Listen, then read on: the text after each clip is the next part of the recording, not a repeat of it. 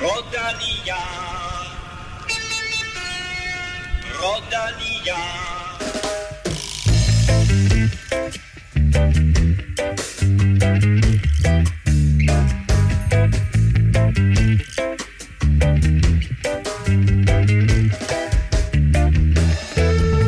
Her er resume af weekenden. Jumbo, Jumbo, Jumbo. Roglic vandt i Katalonien, Wout van Aert vandt E3, og så kørte Christophe Laporte først over stregen i gent wevelgem Vi taler om hollandsk dominans, om ulovlig cykelsmøreri, om geoforsmag og om en gave af de helt store. Og med det, velkommen til to mænd, der altid er i gavehumør. Kim Plasner og Stefan Djurhus. Og Stefan, ikke en Velropa podcast uden en dansk sejr. Nej, det, det er vi jo blevet vant til. Det, jeg tror lige, vi havde en enkelt eller sådan noget, Nej, ikke? Øh, Men, øh, men øh, nu er vi tilbage igen på, øh, på et, jeg vil næsten sige legendarisk øh, niveau, men øh, det, det er et cykelløb, som hedder Olympia Tour, som førhen var meget legendarisk. Måske har mistet en lille smule af sit øh, shine i takt med, at der kom så mange øh, andre store cykelløb. Men øh, Olympia Tour, der fik vi en dansk vinder i øh, Mathias Breinhøj. Vi havde faktisk, øh, hvad hedder det? Hvad, hvad er Olympias tur?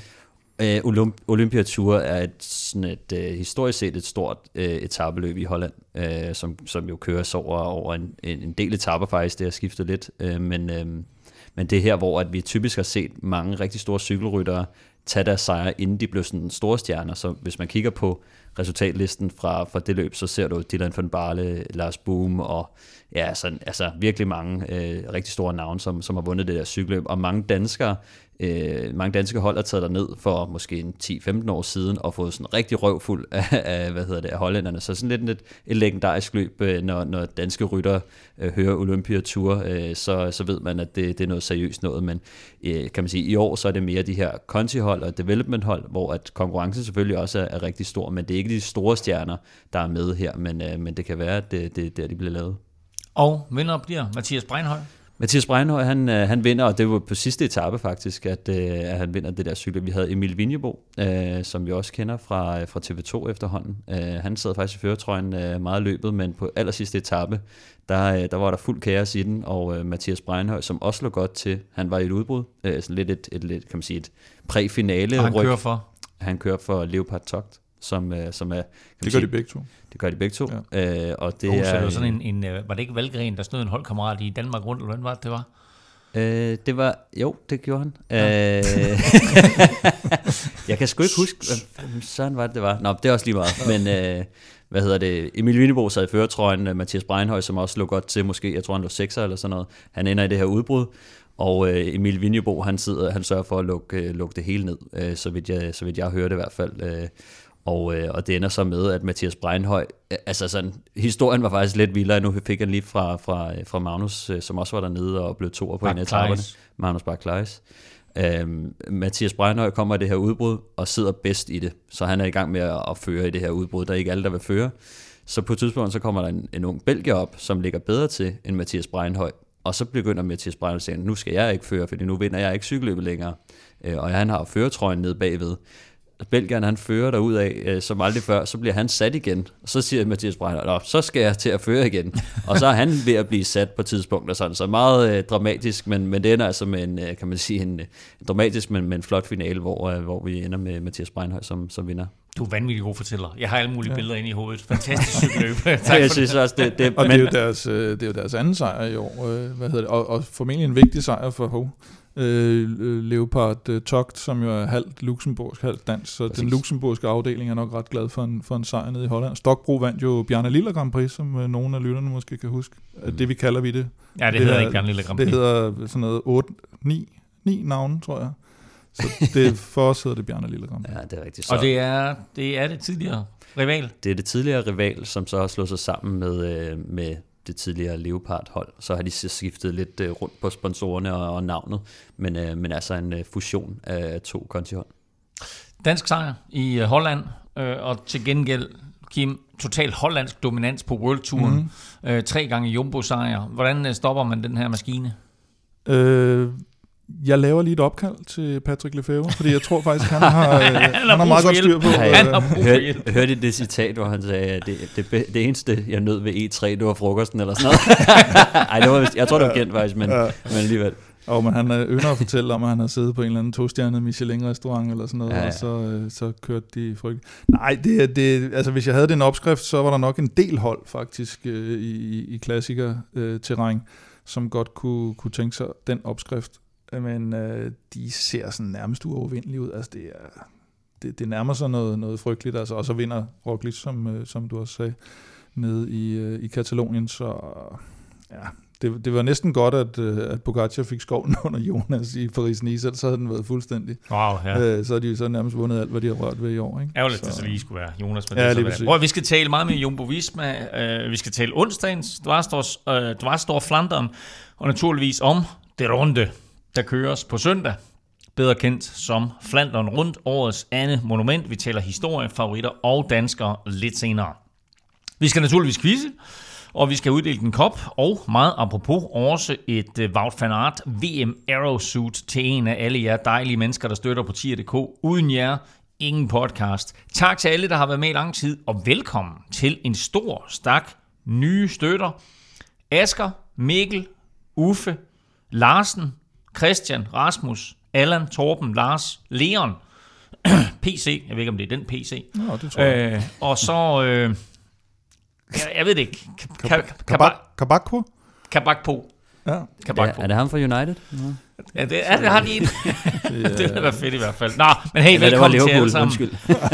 øh, og øh, til dig, der sidder derude og måske mangler at komme med på 10'er-vognen, så er lige nu et rigtig godt tidspunkt, så vi ikke lige pludselig ender bag ved en betalingsmur som Podimo eller lignende. Mit navn er Claus Elming. Du lytter til Velropa Podcast, præsenteret i samarbejde med HelloFresh og Sycom.dk. Vi åbner med Dvarstor Flandern, der køres onsdag 184 km mellem Rosala og Waregem. Og det fjerde skud i den her belgiske femtrinsraket af World Tour løb. Den sidste store test, inden det går løs på søndag med, som du vil sige, Kim, et andet lille stævne, lille i stævne. uh, Flandern. Hvor vigtig er uh, Dvars på kalenderen? Ej, det er selvfølgelig ikke den, den, den vigtigste forårsklassiker, det, det er der ikke nogen tvivl om, men den er en god øh, mulighed, for, øh, specielt i år, for, øh, for mange af de her rytter, der har, der har noget, noget uforløst i forhold til resultater, fordi de her, de her tre store ikke er med, Wout van Aert, Van der Poel og Pogacar. Så, øh, og så er det jo et World Tour løb, så der, der er masser af point at hente. Så, så, så det er sådan en midtuge, midtuge gilde for, øh, for nogen, der enten lige skal have, have pusset formen, nogen kommer tilbage fra sygdom eller skader, og skal, skal være helt klar til, til, til Flandern rundt, og nogen bruger det måske en lille smule mere som træning op til på søndag, og andre går benhårdt efter den her, fordi der har, der har de chancen.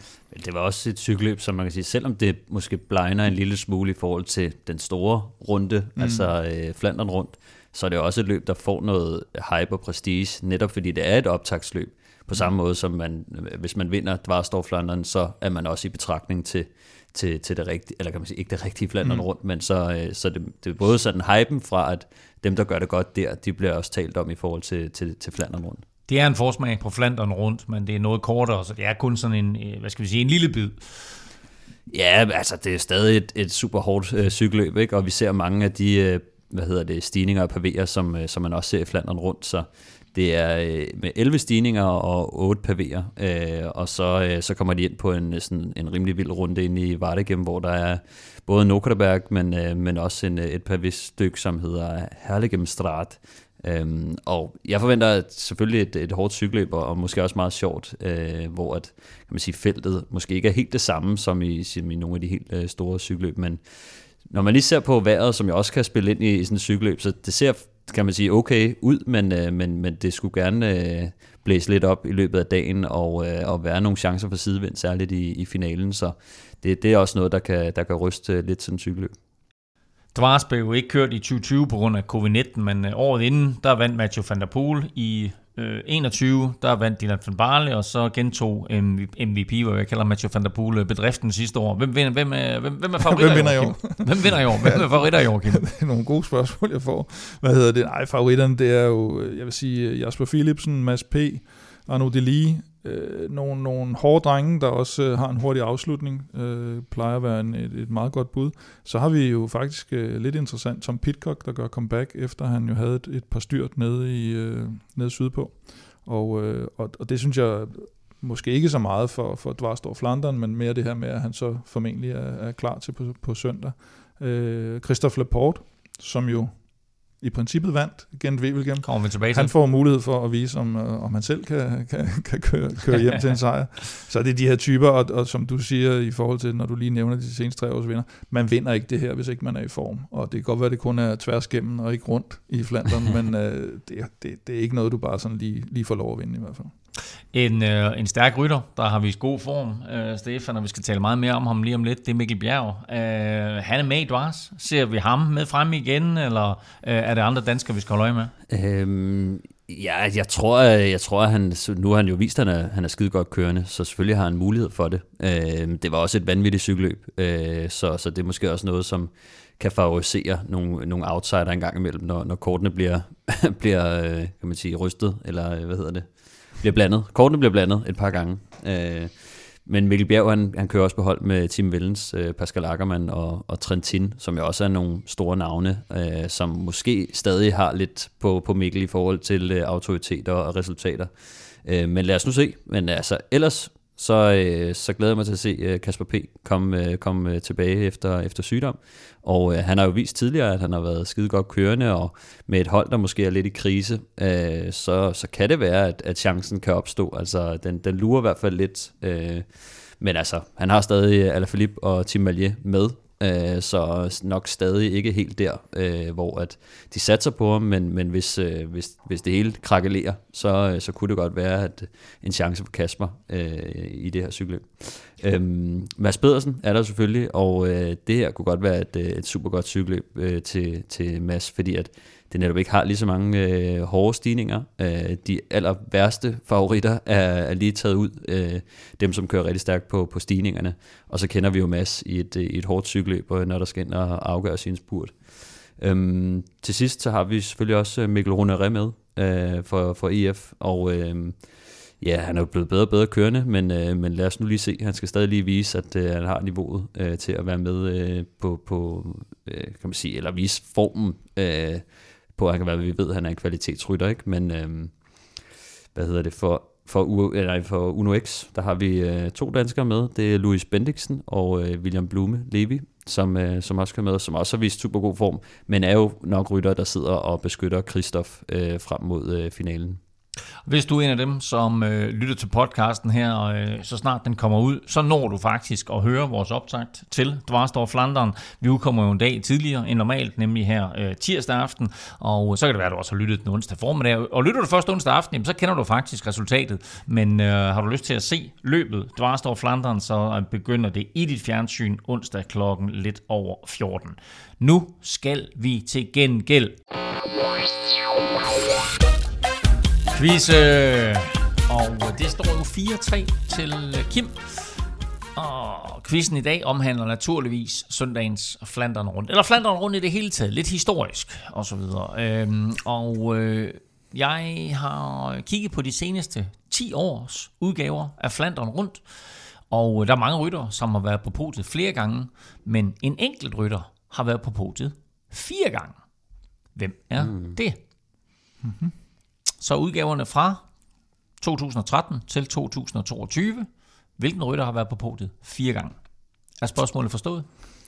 Ja, ja, det er det. Så har jeg kun en ting til jer to, og dig, der sidder og lytter med. Lad nu være med at google. Pogacar tried to surprise them. Pull coming through the center. For not hitting the front now on the right hand side. It's wheel to wheel. It's a big battle, but it's Wout who wins it. Wout van Aert, the first man to defend his title here in over a decade.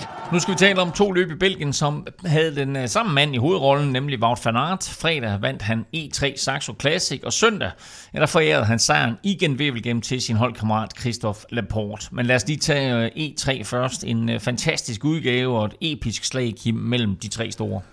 Ja, det må man sige, og, og noget revancelysten uh, Wout van Aert jo efter, efter øh, at have siddet i den der lille sofa i Milano Sanremo og være, være blevet slået af sin øh, ærkerival. Øhm, og han havde slet ikke vundet et løb i år, og, og, og undervejs, der, der ser det heller ikke rigtigt ud til, at det bliver, det bliver hans dag, fordi øh, både på Paterberg, på Kvartemont, som jo er den her øh, finale, man også kender fra, fra Flandern rundt, der, der bliver han sat øh, begge gange. Og, øh, og det starter egentlig med, at Van der Poel, han bruger det gamle Tom Bonen-trick og, og trykker den af på Teinberg, øh, helt ned fra bunden. Og, så bare, øh, Og det er altså med, med 60 km ja, der, er- igen. der, der er ret langt igen. Og, øh, men, men han får ikke øh, han, han får altså ikke slået knockout, ligesom han gjorde nede på Poggio-stigningen i Milano Sanremo. Og øh, så, så kommer de den her fantastiske duo afsted, ikke? Med, med Van der Poel, Van Aert og, og Pogacar. Og det er, en god, det er en god duo. Ja, det er en god duo. Det er en stor- en stor duo. Det er den bedste duo siden Ja. ja. linje 3. og, øh, og, hvad hedder det, og der er ikke så meget pis, når de kommer afsted. Det er ikke sådan, der, der sidder man ikke og Ja. tænker sådan lidt, Nå, skal vi lige vente, eller jeg har nogen nede bagved, eller noget som helst. Så, så der bliver altså bare kørt, øh, kørt fuld smadre, og det, det er en fornøjelse at se på. Jeg så faktisk en eller anden sjov lille notits om, at der var en stigning. Altså, han er jo sat der flere gange, som du siger, Wout van Aert. Og så er der en eller anden stigning undervejs, hvor han lige kører først over. Og så så en eller anden notits om, at på toppen af den stigning, der går man vinde et års forbrug af sådan nogle øh, hudprodukter. Jamen, det er vist rigtigt, og de driller ham. Altså, Og så, og, så, og så sidder de to andre, de sidder sådan lidt og siger, hold kæft, en skål. Ja. Han har penge nok til at købe hudprodukter, men han fik altså de der ja, ja, nå, men, og, 1000 euro i hudprodukter, eller hvad Og det der var. er lidt den her, altså der er lidt den her med, at han er sådan lidt, jeg ved ikke om der er andre, der ligesom driller ham måske, men, men han virker ikke super populær heller blandt de der, altså det virker som om de andre hygger sig lidt mere med hinanden, og så Wout van Aert er lidt den her outsider, som... Men er det øh, ham, eller er det Jumbo? Er det Jumbo, som på en eller anden måde har fået den der sky øh, over for de andre over sig? jeg, jeg tror faktisk, det er mere ham som person. Altså det, det stammer jo formentlig fra, fra Van der Poel og ham, de der rivalisering, de har haft for Cross, den, er, mm. den, er, den, er ikke, den bliver ikke sådan lige lavet om med det samme. Men- øh, Men jeg tror også, altså generelt set, så, så er han jo også, han, eller han har været lidt mere alt ædende, altså, mm. øh, og som regel, som regel, når man når toppen og er den bedste, altså så bliver det lidt koldt. ja. der er lidt koldt på toppen, ikke? Og, og der tror jeg, at han måske også har haft den der, han har jo nok også et, et lidt stort ego øh, på den måde, og, og sætter de der målsætninger på samme måde, som når vi, når vi går ind til Tour de France, og han kører på hold med, med en, der skal prøve at vinde Tour de France, at han så kommer og siger, altså hvis jeg skal køre her, så går jeg efter den grønne, og jeg skal også have noget frihed og sådan nogle ting, ikke? Men, men altså, vi ændrede jo faktisk fuldstændig holdning til ham sidste år under turen, ikke? Altså, hvor han jo ender med at blive afgørende også for, øh, for Vingegaards sejr. Jo, altså jeg har ikke rigtig ændret holdning, vil jeg sige. Jeg har. Men, øh, men jeg vil stadig, altså det var, jo man kan sige, det er jo holdets taktik også, men det er jo klart, at den også starter hos uh, Wout van Aert. Mm. Men altså det, som han jo så gør kontra, det er jo sådan noget med at, at dele en sejr ud ikke? Øh, til, til, en, til en holdkammerat. På samme måde som Jonas Vingegaard gav ham en sejr i uh, Tour de France sidste år, da han, uh, sli, da han uh, tog farten af på, på enkeltstarten til sidst, hvor han faktisk skulle have vundet. Mm. Øh, så kan man tale om, okay, han vil, lige, han vil ikke satse til sidst nu, hvor Tour de France-titlen nok var hjemme, men, uh, men det er stadig, altså, uh, hvor jeg tænker sådan, han, han, han, ofte så tænker jeg, at han tager alt, hvad han kan få, og det er måske nogle gange det, som gør, at, øh, at, at, øh, at folk måske ikke sådan super Men det kommer vi jo tilbage til lige lidt med Gen Wevelgem, at han netop ikke gjorde. Mm. Øh, de tre, de kommer til mål sammen, og øh, Pogacars eneste chance, det er at, at prøve at se, om han kan overliste dem. Så han starter spurten. Øh, han har ikke en chance mod de to andre. Øh, selvom Pogacar er hurtig, så man bare sige, at de der to, der, de, er, de er super hurtige. Mathieu van der Poel giver den gas, Øh, og ligger også forrest ind til Wout van Aert, han så kører sejren hjem øh, og, øh, og, og slår de to andre og napper sejren her i E3, og som vi lige hørte den engelske kommentator sige, øh, den første mand i over 10 år, som øh, gentager bedriften med at vinde mm. E3. Ved hvem den sidste mand var? Man vandt tre gange på fire år. Øh. Ja? Ej, hvor du skarp. Så er point der. Det- Nej, det var der ikke. Det, Det, var, er, fordi, det, var, det var save- det quiz. havde jeg også Det sagt, men, men han har saveretten jo, så... øh, Nå, lidt kontrovers. øhm, som jeg egentlig kun har set på de sociale medier, jeg tror endda, du retweetede det, Kim. Øh, Wout van Aert får undervejs øh, smurt sin cykel af en mekaniker, altså mens han stadigvæk sidder mm. på cyklen og så videre, får, får noget, noget olie på, på kæden der. Det er åbenbart ulovligt. Det er teknisk set ulovligt, eller juridisk set hedder det vel nærmest, når det, det er et regelsæt. Øh, man må ikke, man må ikke få, få smurt kæden fra øh, følgebil, sportsdirektørbil undervejs i løbet. Øh, hvis det fanges på video. ja, præcis. Fordi det er jo netop sådan med, vi har været inde på det 100 gange selvfølgelig, men, men det her med, at UC's regelsæt, det, det er sådan en vejledning for det meste. Ikke? At, øh, der var også den her sag med, at man ikke måtte køre på fortog, så måtte man godt alligevel, hvis det var nogle store navne, eller hvis de var mange. Og der har været mange øh, ting med, med de her ting, også i nogle, nogle spurter, og så skulle de til at bruge video, og så brugte de det, og så brugte de det ikke alligevel. Mm. Øh, så, så, så det er lidt, og det, og det sjove er også, at, at sportsdirektøren for, for Jumbo vil sige, det er rigtigt nok, det er jo det er ulovligt, og, og det skal faktisk straffes med deklassering eller diskvalifikation. Siger han selv det? Nej, nej, det, det, det står der i UCI's regelsæt, men så siger han, men man skal jo ikke tage, altså, man skal jo ikke tage UCI's regelsæt sådan sort-hvidt. og det bare sådan lidt, okay, fortæl det til en advokat, hvis det var, ikke? Men altså, det, det er netop det, man burde skulle. Men, det, men han har faktisk lidt ret, og han siger, at det foregår 100 gange i løbet af, altså, mm. det synes han ikke. Og det havde ikke nogen betydning, så det var der ikke nogen grund til at, at gå for meget op i. Øh, men, og, og man kan sige, selvfølgelig er det, er det ikke sådan, at uh, han lige pludselig bliver nummer 150, hvis, uh, han, får, hvis han ikke får smurt kæden og sådan noget. Men Stefan, det ved jeg da, du har jo også lavet nogle beregninger en gang imellem på, hvad, hvad er det, man kan, man kan spare lidt vat på og sådan noget. Hvad er det, der er en ja, ja. Det er jo ikke uden betydning. Mm. Kan sige. Der er jo en grund til, at de gør det.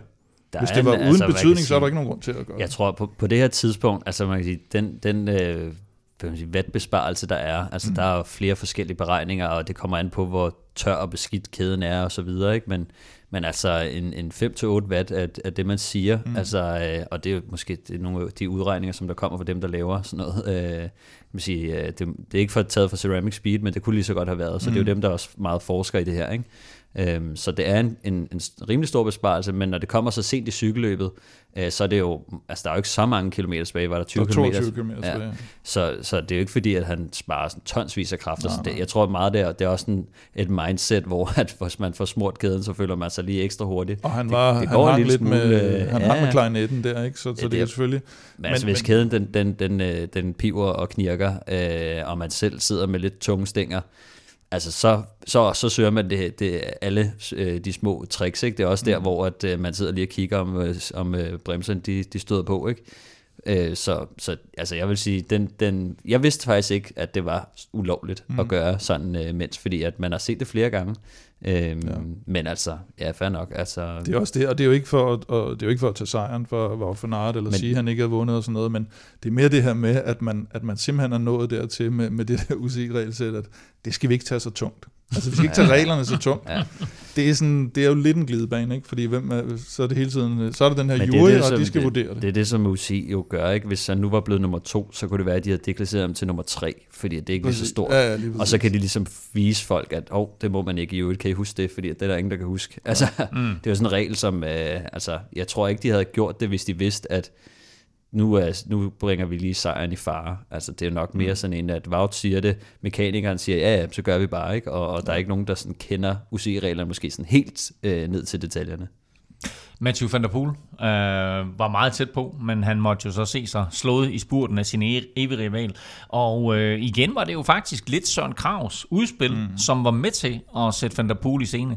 Det, det, jeg synes, det er rigtig spændende, det her øh, et, to, et to punch, de har fået der, og så igen med, med, i nogen løb med, med Jasper Philipsen, som, øh, som som sådan en, en, en baghåndstype, de lige kan smide i spil, hvis ikke deres offensiv den, den går hjem.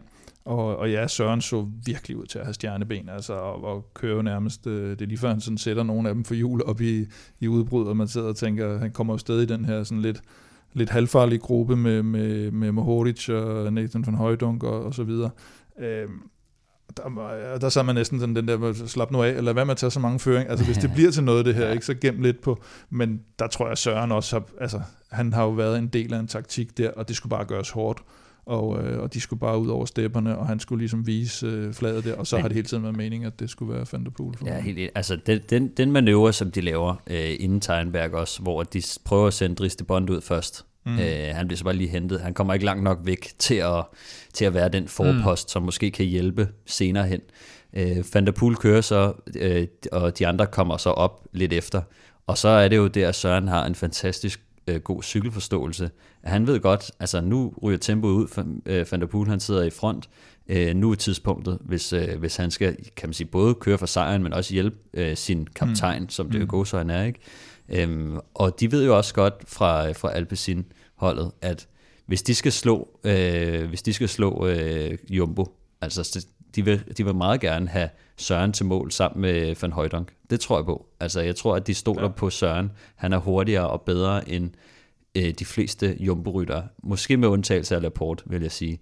Kommer han ud med Van Højdonk, med Tis Benot, øh, nogle af de andre der, der tror jeg sgu godt, Søren han kan, at, at de, de har i hvert fald selvtilliden, tror jeg, til at, at Søren han kan godt slå dem der, eller det, det er en chance, som vi gerne vil tage over måske Van der Poel mod øh, Wout van Aert. Så, så på den måde, så tror jeg, at, at Søren er kørt i stilling til at, til at være den, som, øh, som også kan få chancen mod en alternativ øh, jumbo-rytter. Og, og den, de, de kort, dem spiller han rigtig godt, og jeg tror, at de to øh, tror jeg godt kan lide hinanden nu, øh, fordi at Van der Poel har også set, Søren han er ikke for sjov, og han kan faktisk komme med nogle af de der øh, angreb, som kan gavne ham i gamet også, hvor han ikke selv skal begynde at lukke hullerne, men hvor at Alpecin-holdet kan komme på forkant. Og så Mads P., øh, jo, som bliver ved med at vise stjerneben. Nu får vi det se, Dvars, mm. hvor gode ben han har. Men altså, jeg synes, at, at han ser ud til at være i rigtig god form inden hans helt store mål i sæsonen, som jo er om 14 dage, når Paris-Roubaix køres. Jeg synes netop, at, at det virker som om, at han bare ligger på øh, i forhold til det her. Øh, var måske i virkeligheden endnu bedre i, i Gent Wevelgem end i, i E3, hvor han, hvor han også kørt godt. Øh, han havde, har lidt sådan bøvl med holdet, synes jeg. Støjven er stadigvæk ikke op på det niveau. Han han styrtede også i den her. Øh, så han bliver meget ensom i sin, øh, i sin kamp mod de her store øh, kanoner, og, og det bliver svært. Så på den måde glæder jeg mig måske mest til at se ham i Paris-Roubaix, hvor, hvor det alligevel er sådan lidt mere øh, hver mand for sig, og det er det der meget hårde løb, som er meget tonseragtigt, og der tror jeg, at han øh, forhåbentlig piker der og holder sig, holder sig uden uheld, så tror jeg, han bliver rigtig, rigtig god i Roubaix, men, øh, men stadigvæk også øh, rigtig godt kørende her, har været godt kørende hele foråret og har været nærmest godt kørende i, i hvert fald i halvanden år nu, ikke? Øh, så, øh, så det, det var godt at se. Og i forhold til styrt, så var der også øh, Dylan van Barle, som jo øh, i forvejen var skadet, stiller sig op i E3, styrter, øh, var ventet klar her til, til Dvarsdorf Flandern i morgen, kommer ikke med alligevel. Så, så spørgsmålet er, hvor han står til, til Flandern rundt, som jo er hans store, øh, hans store øh, mål i, øh, i 2023. Øh, og så, to, to år sidste år to år sidste år og har vundet Roubaix, ikke? Så, så det er den, han ligesom han går på jagt efter. Så, så det, det, det er selvfølgelig, hvis der er en lille, lille smule øh, skår i glæden hos Jumbo, så, så er det nok den i hvert fald. Og så siger vi altid, ikke en Europa podcast uden en dansk sejr, men det er jo lige ved, at vi også skal til at begynde at sige, ikke en Europa podcast uden en quickstep for det. ja, ja, altså det har ikke været, det har ikke været kønt. Patrick Lefebvre har været ude og, og, og sige, hvad han, øh, hvad han mener om, at det var, var det dårligere end dårligt, han, øh, han sagde efter mm. E3. Øh, og øh, jeg synes, det kendetegnende har jo været det her med, at, at, at, at Kasper Askren har fået, fået lov at lave lidt for meget dumt arbejde. Øh, så kan man sige, hvis det leder frem til, at han så øh, topper sin form i Flandern mm. rundt og på Rio B, så er det jo selvfølgelig alle pengene værd. Men de laver nogle, øh, nogle spøjse dispositioner, og de, de, de, er, de er langt fra den her, hvor det er dem, der kommer i overtal. Det har de måske heller ikke øh, holdet til, og det, det har de også erkendt. Men derfra til så og slet ikke være i, i, i kamp om at være de bedste af de næstbedste bare. For det er, jo, det er jo meget længere ned. Altså vi er nede omkring en, en, en placering som nummer 15, når de, når de kører de her løb. Ikke? Mm. Og der er altså et stykke vej fra, fra hvad de tidligere men, har, har lavet. Men det er også det her store hold, som ikke helt har forstået endnu, at de måske ikke længere er det største hold. Altså, øh, så de kører så de kører, de tager ansvar, og de øh, kører som om, at nu er vi, altså, de har ikke helt forstået det der med, vi behøver nok ikke at lave så meget. Vi kan måske også bare sende en mand i udbrud og sidde og lige sidde på jul og du ved. Og, men de får jo ikke engang en mand med, når der Nej, kører det, ikke engang de der det, semi øh, Det som de jo også gør, altså øhm, nu, de, de har også fejlkastet til gen, genvivel, synes jeg. Øh, de tager to sprinter med. Det tager, vi, øh, det tager vi bagefter igen, Wevel, men altså øh, ja. Nå, okay. e, e, E3 her, ikke? Altså, de, de, de er helt væk, øh, og får også heller ikke nogen med i de der afgørende hug, som, øh, som, som der kommer. Jeg tror, Lampard bliver bedst som øh, nummer 16 i, øh, i ja, Men i han, han er også en af dem, der selv må op og føre på et tidspunkt, og det, så, det var jo håbløst, og mere sådan en strafaktion, hvor de er sådan et, mm. I har mistet momentet, nu fører I, og så kan man se Askren, han sidder der og pumper løs, øh, og der er, altså, de er jo kørt for længst i over alle bjerge, ikke? og så mm. sidder han alligevel og, og kører, og øh, så bagefter så kommer alle undskyldningerne fra, fra alle holdkammerater, som også Lefebvre han, mm. han var inde på, ikke? hvor at når man lige læser det, ud fra hvad Lefebvre han sagde, så var Askren den eneste, der ligesom var sådan, øh, jeg gjorde mit bedste. Mm. Altså, og det synes jeg, det er sådan rimelig godt at bare sige det, fordi så har man, så har man også, øh, altså, så er, der, så er der ren røv, ikke? Altså, Jeg synes også, der lå mere mellem linjerne i det citat netop, jeg gjorde mit bedste. Der ligger lidt, lidt underforstået. Ja. Det var der måske nogle Ja, andre, der ikke gjorde. Ja, jeg, jeg, Om jeg der prøvede ligger i det måske også mindste. det, at det sådan, at lige nu der er Quickstep i så skidt en forfatning og, og laver nogle taktiske bommer, der betyder, at Kasper Askren bliver Ja, ja, en arbejdshest, Jo, jo, i det er stedet for jo at ikke- være en mand, der får lov til at køre sin chance. Ja, og det kan man sige, og det er ikke for at tage den pointe med, med Gent med igen, den skal jeg nok gemme, men altså, de, er, de, er, de, de har jo ændret på truppen i takt med, at de har sprintere nu, de har klassementsryttere, mm. og de har kottet lidt ned på den her øh, klassikertrup, så de, de har ikke længere det der, kan man sige, nogle af de ryttere, som de har hentet ind, som normalt så ser vi, de henter bare no-names ind, altså, mm. og så bliver de stjerner, ikke? Nu har de Jannik Steimle og sådan nogle, og de er gode cykelrytter, men de kommer ikke ind og er med til at dominere cykelløbet. Øh, før i tiden, så var vi jo vant til at se, at de havde Øh, altså, de havde jo nærmest de fem bedste rytter, mm. altså øh, i cykelløbet, øh, og ja. de blev bare ved med at køre på skift. Nu har vi sådan nogen som Kasper Askren, som jo heller ikke var det største navn. Nu er han det største navn, og øh, Yves Lampard er også, burde også være det største navn, men, men de er ikke lige så dominerende, og det er også svært at være så lige så dominerende som Wout van Aert, Van der Poel og Pogacar. Ja, ja. Men når de ikke har en af de spydspidser, de skal have en spydspids, og kan man sige, og så øh, nogle, nogle, øh, nogle rigtig dygtige øh, ryttere omkring det, Ja. så begynder det at blive lidt problematisk, fordi at de vil altid, næsten altid ende på bagkant, hvis de ikke kan være toneangivende og, og angribe på et sted og få sat Wout van Aert, Van der Poel, Pogacar under pres, fordi de ikke, de er bare ikke gode nok til at sætte Nej. de hold og de rytter under pres lige nu. Og så kan man sige, øh, hvorfor går Lefebvre så meget i godsøjne amok, når øh, de vinder stadigvæk cykelløb. De er, Mm. er de de mest vindende, øh, tror jeg, nærmest hold. De eller er i hvert netop fald, øh, en af de mest vindende, men, men de kommer f- nogle andre steder fra nu. Problemet er jo også, at de vinder deres cykelløb i Sydeuropa, hvor Mm. de har Sudal og Quickstep som sponsor Ja. hjemme i Belgien, hvor der bliver kørt de mest traditionsrige løb. Så det er jo der, de meget gerne skulle. Det er der, alle sponsorerne har deres VIP-gæster med ude og se de her løb. Og så er det altså ikke så fedt at skulle op til et, øh, et lille pindemadsarrangement bagefter. Og Ja, vi har været lidt inde på det? Lampard, han blev nummer 16. Ikke? at det er i etabeløb lige nu. At de gør Ja, ja, det godt med, med flere forskellige rytter, og selvfølgelig Remco, som vi kommer tilbage til lidt senere også med de her klassikere, der øh, er de altså langt fra, fra podiet. Ja, altså, og, det, og det, en sidste ting. Altså, det der med Lefebvre og gå amok og sådan noget, ikke? jeg synes nogle gange, det er lidt tosset, fordi at han har et hold, som ikke har et lige så stort budget. Altså, så de, de, har ikke lige så, de, de går ikke lige så meget op i, kan man sige, forskning og teknik og aerodynamik, og mm. de er ikke sådan helt i toppen af det der. De er heller ikke dem, der betaler rytterne med flest penge, mm. så de er heller ikke dem, der kan købe de største stjerner. Så det der med den der vindende kultur, som de altid har haft, der er ligesom der, hvor, at, og det var det, som min pointe også lidt var før med, der er ikke nogen, altså det der med at bære kulturen videre, øh, og stadig have den der vindende kultur, man skal jo vinde for at tiltrække folk, der gerne vil vinde mm. os. Altså, mm. Og det er den, de sådan, den rytme, de måske er kommet lidt ud af nu.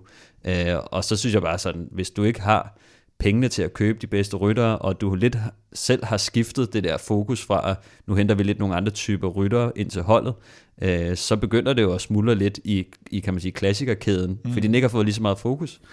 Øhm, så når man skal bruge pengene på, øh, på sprinter og klassementsryttere og, og prøve at hjælpe dem også, så er det klart, at så vil der ikke være det samme fokus og budget til, til klassikertruppen. Lefebvre har selvfølgelig også, altså han har en agenda, og den er jo også over for sponsorerne, han skal retfærdiggøre. Hvorfor Mm. skal I betale løn til de her mennesker? Hvorfor skal jeg betale løn til de her mennesker, når vi Hvor- skal have kontraktforhandle næste ja, når skal vi kontra- kontraktforhandle næste gang, så skal I vide, at jeg har set, at de kører dårligt, og ja. øh, hans navn i Belgien, altså han har en kæmpe navn nede i Belgien, og har sin egen klumme i den der avis, så mm. Han skal jo også leve op til både sit eget image og til. Ja. til de agendaer, han har over for sponsorer og rytter. Det største chok for Quickstep, det var jo nok, at Movistar, af, af, af alle hold, ikke? altså holdet, der hedder Brosten og en af klassikere, de kunne hjælpe med bliver både 4 og 5'er. Ja, men jeg synes faktisk, de kørte rigtig godt, og Matteo mm. Jorgensen øh, var jeg ret imponeret over. Det havde, det havde jeg ikke forventet. Mm. Øhm, vi har set Ivan Garcia Cortina øh, kører med oppe, sådan rimelig godt med i, i nogle af klassikerne, øh, også Milano Sanremo og nogle af de her slags cykelløb. Øhm, så, men altså, det er jo genialt at køre det dem, men igen, det er sådan et cykelløb, der, der springer meget i luften, øh, og der er mange af de her rytter, der, der kommer til at bruge nogle, nogle tossede kræfter i, i takt med, at de prøver at gå efter en sejr eller en podieplacering, mm. og, så, øh, og så når de løber tør for, for gas, så er der altså nogle andre, der, der kan ja. komme frem og, og tage det nok, at, at Movistar er et og to i Best of the Rest, det, ja. det havde man ikke øh, for et par år siden og set på, på øh, den anden, M. Jørgensen, Altså Matteo ja. Jorgensen, American, ja. han øh, har altså kørt øh, rimelig stabilt her i foråret indtil videre. Så spændende at se, hvad han, hvad han kan øh, drive det til øh, her resten af 2023. Hurtig gennemgang. Wout vinder. Det gør han foran øh, Van der Poel og så øh, Pogacar. De bliver alle tre sat ned i den der halvanden personers sofa og øh, skulle sidde og vente på præmieceremonien. Øh, og bedste dansker blev Søren Krav som nummer 9. Lige om lidt, der taler vi Gent Wevelgem og et øh, par danskere, der viser topform. Men først, der skal vi have fundet dagens vinder af en Velropa Cup og det her Wout van Aert Aero Suit. Og vil du deltage i lodtrækningen, fremover, så er det jo nemt at være med og samtidig støtte os på tier.dk. Beløbet er valgfrit, og øh, du donerer hver gang vi udgiver en ny podcast, og øh, så deltager du automatisk i lodtrækningen om en kop hver uge, og altså også som øh, lovet andre fede præmier. Det er det danske firma Sycom.dk, som øh, du måske kender som Pro-Owned, der hver uge leverer en fed præmie, øh, ofte taget direkte ud af det aktuelle World Tour felt. Ugens præmie løfter vi sløret for lige om lidt, og den kan du godt glæde dig til. Men først, Stefan, der skal vi lige have fundet dagens to vinder.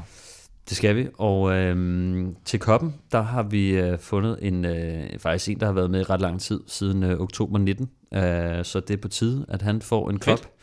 Det er Jakob Mikkelsen, som har vundet den, og øh, når vi så kommer til, øh, til præmien for Sycom, så er det en øh, lidt nyere øh, marts 21 har han været med, og det er Jens Mikkelborg. Fedt. Jamen en kop på vej til dig, Jakob, og altså, jeg håber, du kan være i det der aerosuit, øh, Jens, et øh, ægte Wout van Aert VM. Det er meget elastisk, ikke? Aero, det, meget, det, det, det, tror jeg også, det bør være. Men, øh, han, er, jeg, jeg, jeg, han, er, han er en stor mand. Jeg, så, jeg, jeg har ikke set Jens, så ja, han er en stor mand, det skal trods alt siges. Øh, ja. Men det kan også godt være, at det er sådan et sæt, som man bare skal øh, indramme og hænge op. Mega fedt, øh, i hvert fald. Støt os på tier.dk nu, og så er du med i næste uges løgtrækning om en skøn præmie, fordi i den her uge, der har Sycom nemlig stillet følgende præmiepakke på højkant. Øhm, en trænings, den ultimative træningslejrpakke med en vaskepose til alt det beskidte tøj, så øh, buksefedt, som jo forhindrer sædesår, når man cykler rigtig mange kilometer, to øh, Ineos Grenadiers dunke, og øh, så et rør med Named Sport elektrolytter. Rigtig, rigtig fed lille pakke her til en værdi af over 400 kroner. Vi trækker vinderen i næste uge, og husk, at vi får alle vores lodtrækninger. gør det på den måde, at for hver femmer, du donerer, der får du et lod i puljen, så jo større beløb, jo flere lodder, og dermed altså større chance for at vinde. Du finder link både på velropa.dk og på tier.dk. Mange tak for støtten til alle, og øh, stort tillykke selvfølgelig til Jakob og Jens. Vi glæder os til at se jeres præmie på de sociale medier. A handshake, a congratulation, and they're going to come across the line.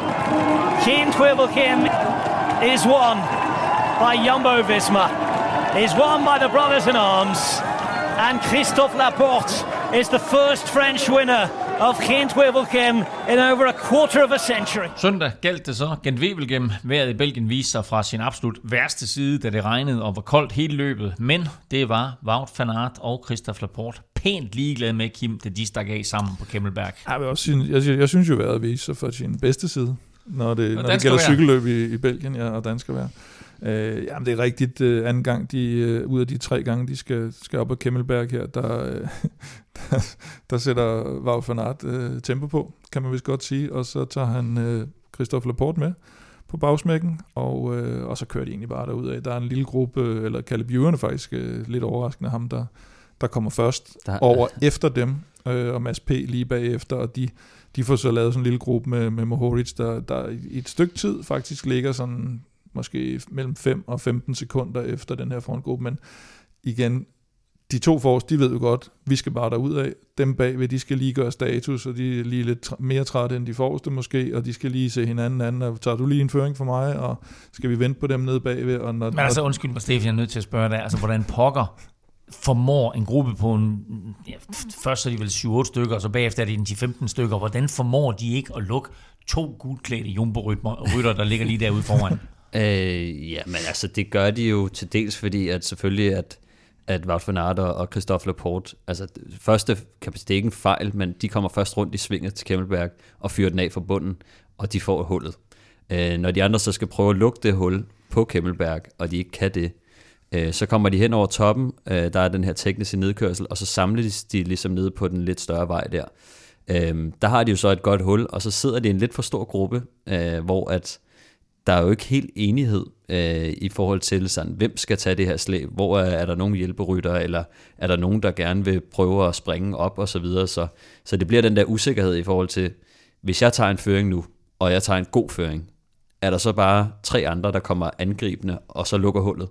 Mm. Øh, så det er den der usikkerhed i forhold til, der er nogen, der gerne vil prøve at starte noget samarbejde. Ja, men man det, man kalder ikke... Mathias Skelmose VM, VM-dilemma. Ja, måske lidt. Altså, jeg, jeg ved, at øh, sådan en som Mads P., han er, han er plejer at være sådan rimelig gavmild og, og villig til at sige, hey, vi kører efter sejren, skal vi, altså, og skal vi lukke den her? Jeg synes også, jeg så ham sidde på et tidspunkt for os, der slå ud og være sådan lidt sådan, altså jeg kan ikke gøre det her, eller øh, så det er det der med, det er virkelig svært at få startet den der bølge med samarbejde, og når man så, selv hvis man prøver at starte den, så vil der altid sidde nogen, hvis gruppen er for stor, der sidder på jul og siger et eller andet sådan, jeg kan ikke, eller jeg har en rytter øh, bagved, øh, eller et eller andet. Ikke? Så der, der er jo altid mange undskyldninger. Så det der med at få startet et samarbejde, når gruppen er, skal vi sige, større end, end 8, altså det er rigtig svært, øh, fordi at der er heller ikke rigtig nogen, der vil blotte sig og tage en ordentlig føring, øh, fordi så mindsker man måske lidt af hullet, og så kan det være, at der sidder nogen nede bagved, der har, der har fået hygget sig en lille smule, øh, og måske er frisk på, på et angreb, og så, øh, så misser man det, hvis man lige har taget en ordentlig føring. Så det, det er svært, øh, og det sker rigtig ofte, at man ikke kan få gang i sådan et samarbejde, desværre. Øh, og det var jo også det, der skete her.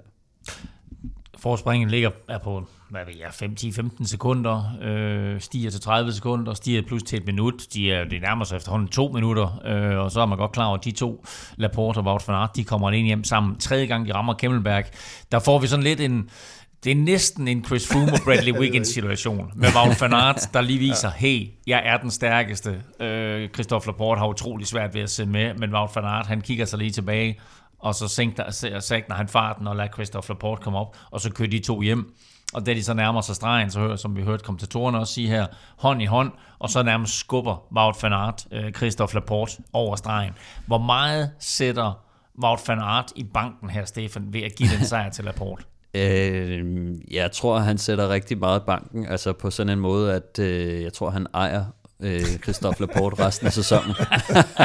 han er Fordi at, øh, det er vel sagtens hans øh, største sejr, øh, Christophe Laporte. Ja. Og, øh, og når man får sådan en foræret, øh, hvor at Wout van Aert, han har allerede vist, jeg er stærkest, og jeg slår dig nok også i en spurt, og her, værsgo. Øh, ja, det, det, det, er altså, stort. det er jo ikke, det er ikke Goikse han giver ham der. Nej, altså det er jo, det er jo en stor øh, semi-klassiker, kan man, kan, kalder man det vel stadig, selvom jeg synes, det er et, et, et rigtig stort cykelløb. Så jeg vil sige, det, det er noget af det, som, som jeg tror, Wout van Aert, han, han også fokuserer rigtig meget på, og er en kultur, som de også øh, er begyndt at starte lidt på, på Jumbo Visma, det der, øh, hvor de, sådan, ja, de, de er så dominerende, jo, at nogle gange så ender de i de her situationer, hvor de, de faktisk... det året før i E3, ikke? Ja, så, øh, ja men det, jeg det sidder altid i sådan en situation og håber på, at de vil give hinanden hånden ved kilometermærket og så sige, så spurgte vi om det. Ja. Altså det synes jeg vil være rigtig, rigtig fedt. Ja. Men det der, hvor, hvor de kører i, i, i hånd i hånd sammen og sådan noget, ej mand, hold kæft, hvor er det cringe, mand. Jeg vil sige, og det siger jeg, jeg tror, jeg skulle selv prøve det nærmest, altså, men, men øh, jeg synes, det er så cringe at se på. Det øh, synes jeg, de mærker jo også. Og Tom Bonen også. Også fordi, at... Cancellara gjorde sig gengæld ikke. Men altså, lad os, lad os lige tage den, fordi uh, Cancellara han er ude i dag, og måske netop på bagkant af, at, at, uh, at Eddie Merckx han var ude og, mm. og, og ja, være utilfreds med det her. Uh, der er Cancellara ude og sige, hey, det er fedt, og det er den måde, moderne cykling der fungerer mm. på. Men Eddie Merckx, han var bestemt ikke tilfreds med, Ej, det også, Art, han, men altså kannibalen, kan man ja, sige. Ja, det er også et kæmpe chok, at han siger, jeg havde ikke givet ham sejren. Øh, nej, det siger ja. du ikke. han gav ingen sejren i, i ja, noget Jeg tror også bare, det er, altså, det er jo en holdsport på en eller anden måde, ikke? og de er holdkammerater. Og, jo, men han, øh, der er også en, et, et element af det der, som du siger, at nu ejer han ham. Fordi ja. det var også den måde, han altså, nærmest demonstrativt tog hvad, 80% af føringerne. Mm. Han satte ham lige op ad bakken for at vise, at han var, så det var sådan lidt, nu har jeg vist alle tv-serier og dig med al tydelighed, jeg er meget stærkere end dig. Mm. Her får du sejren. Altså, ja. for der kan godt være nogle andre tidspunkter, hvor de sådan har været mere lige om det, og så kommer de hjem, og så er det sådan ja. lidt, okay, hvem, altså, skal, hvem skal jeg? Og så vil jeg bare lige sige, normalt i sådan en situation, øh, så, så handler det meget mere om, det handler netop om, hvem har været stærkest. Mm. Og så handler det også om, hvem kan tage de hårdeste føringer, hvem mm. kan tage de længste føringer, for at vise den anden, øh, jeg er stærkest. Øh, mm. Man kan så også sige på den anden side, Laporte han var også med i det angreb tidligere, øh, hvor Wout van Aert han faktisk sad længere tilbage. Så man kan så også sige, Christophe Laporte, han har dækket et udbrud tidligere i cykelløbet, mm. øh, som også var et farligt udbrud, og kunne have kørt hjem, kommer tilbage igen, og han er med på den anden bølge. Mm. Så på en eller anden måde, så kan man også sige, at han har også været mere aktiv, øh, kan man sige, i hele cykelløbet.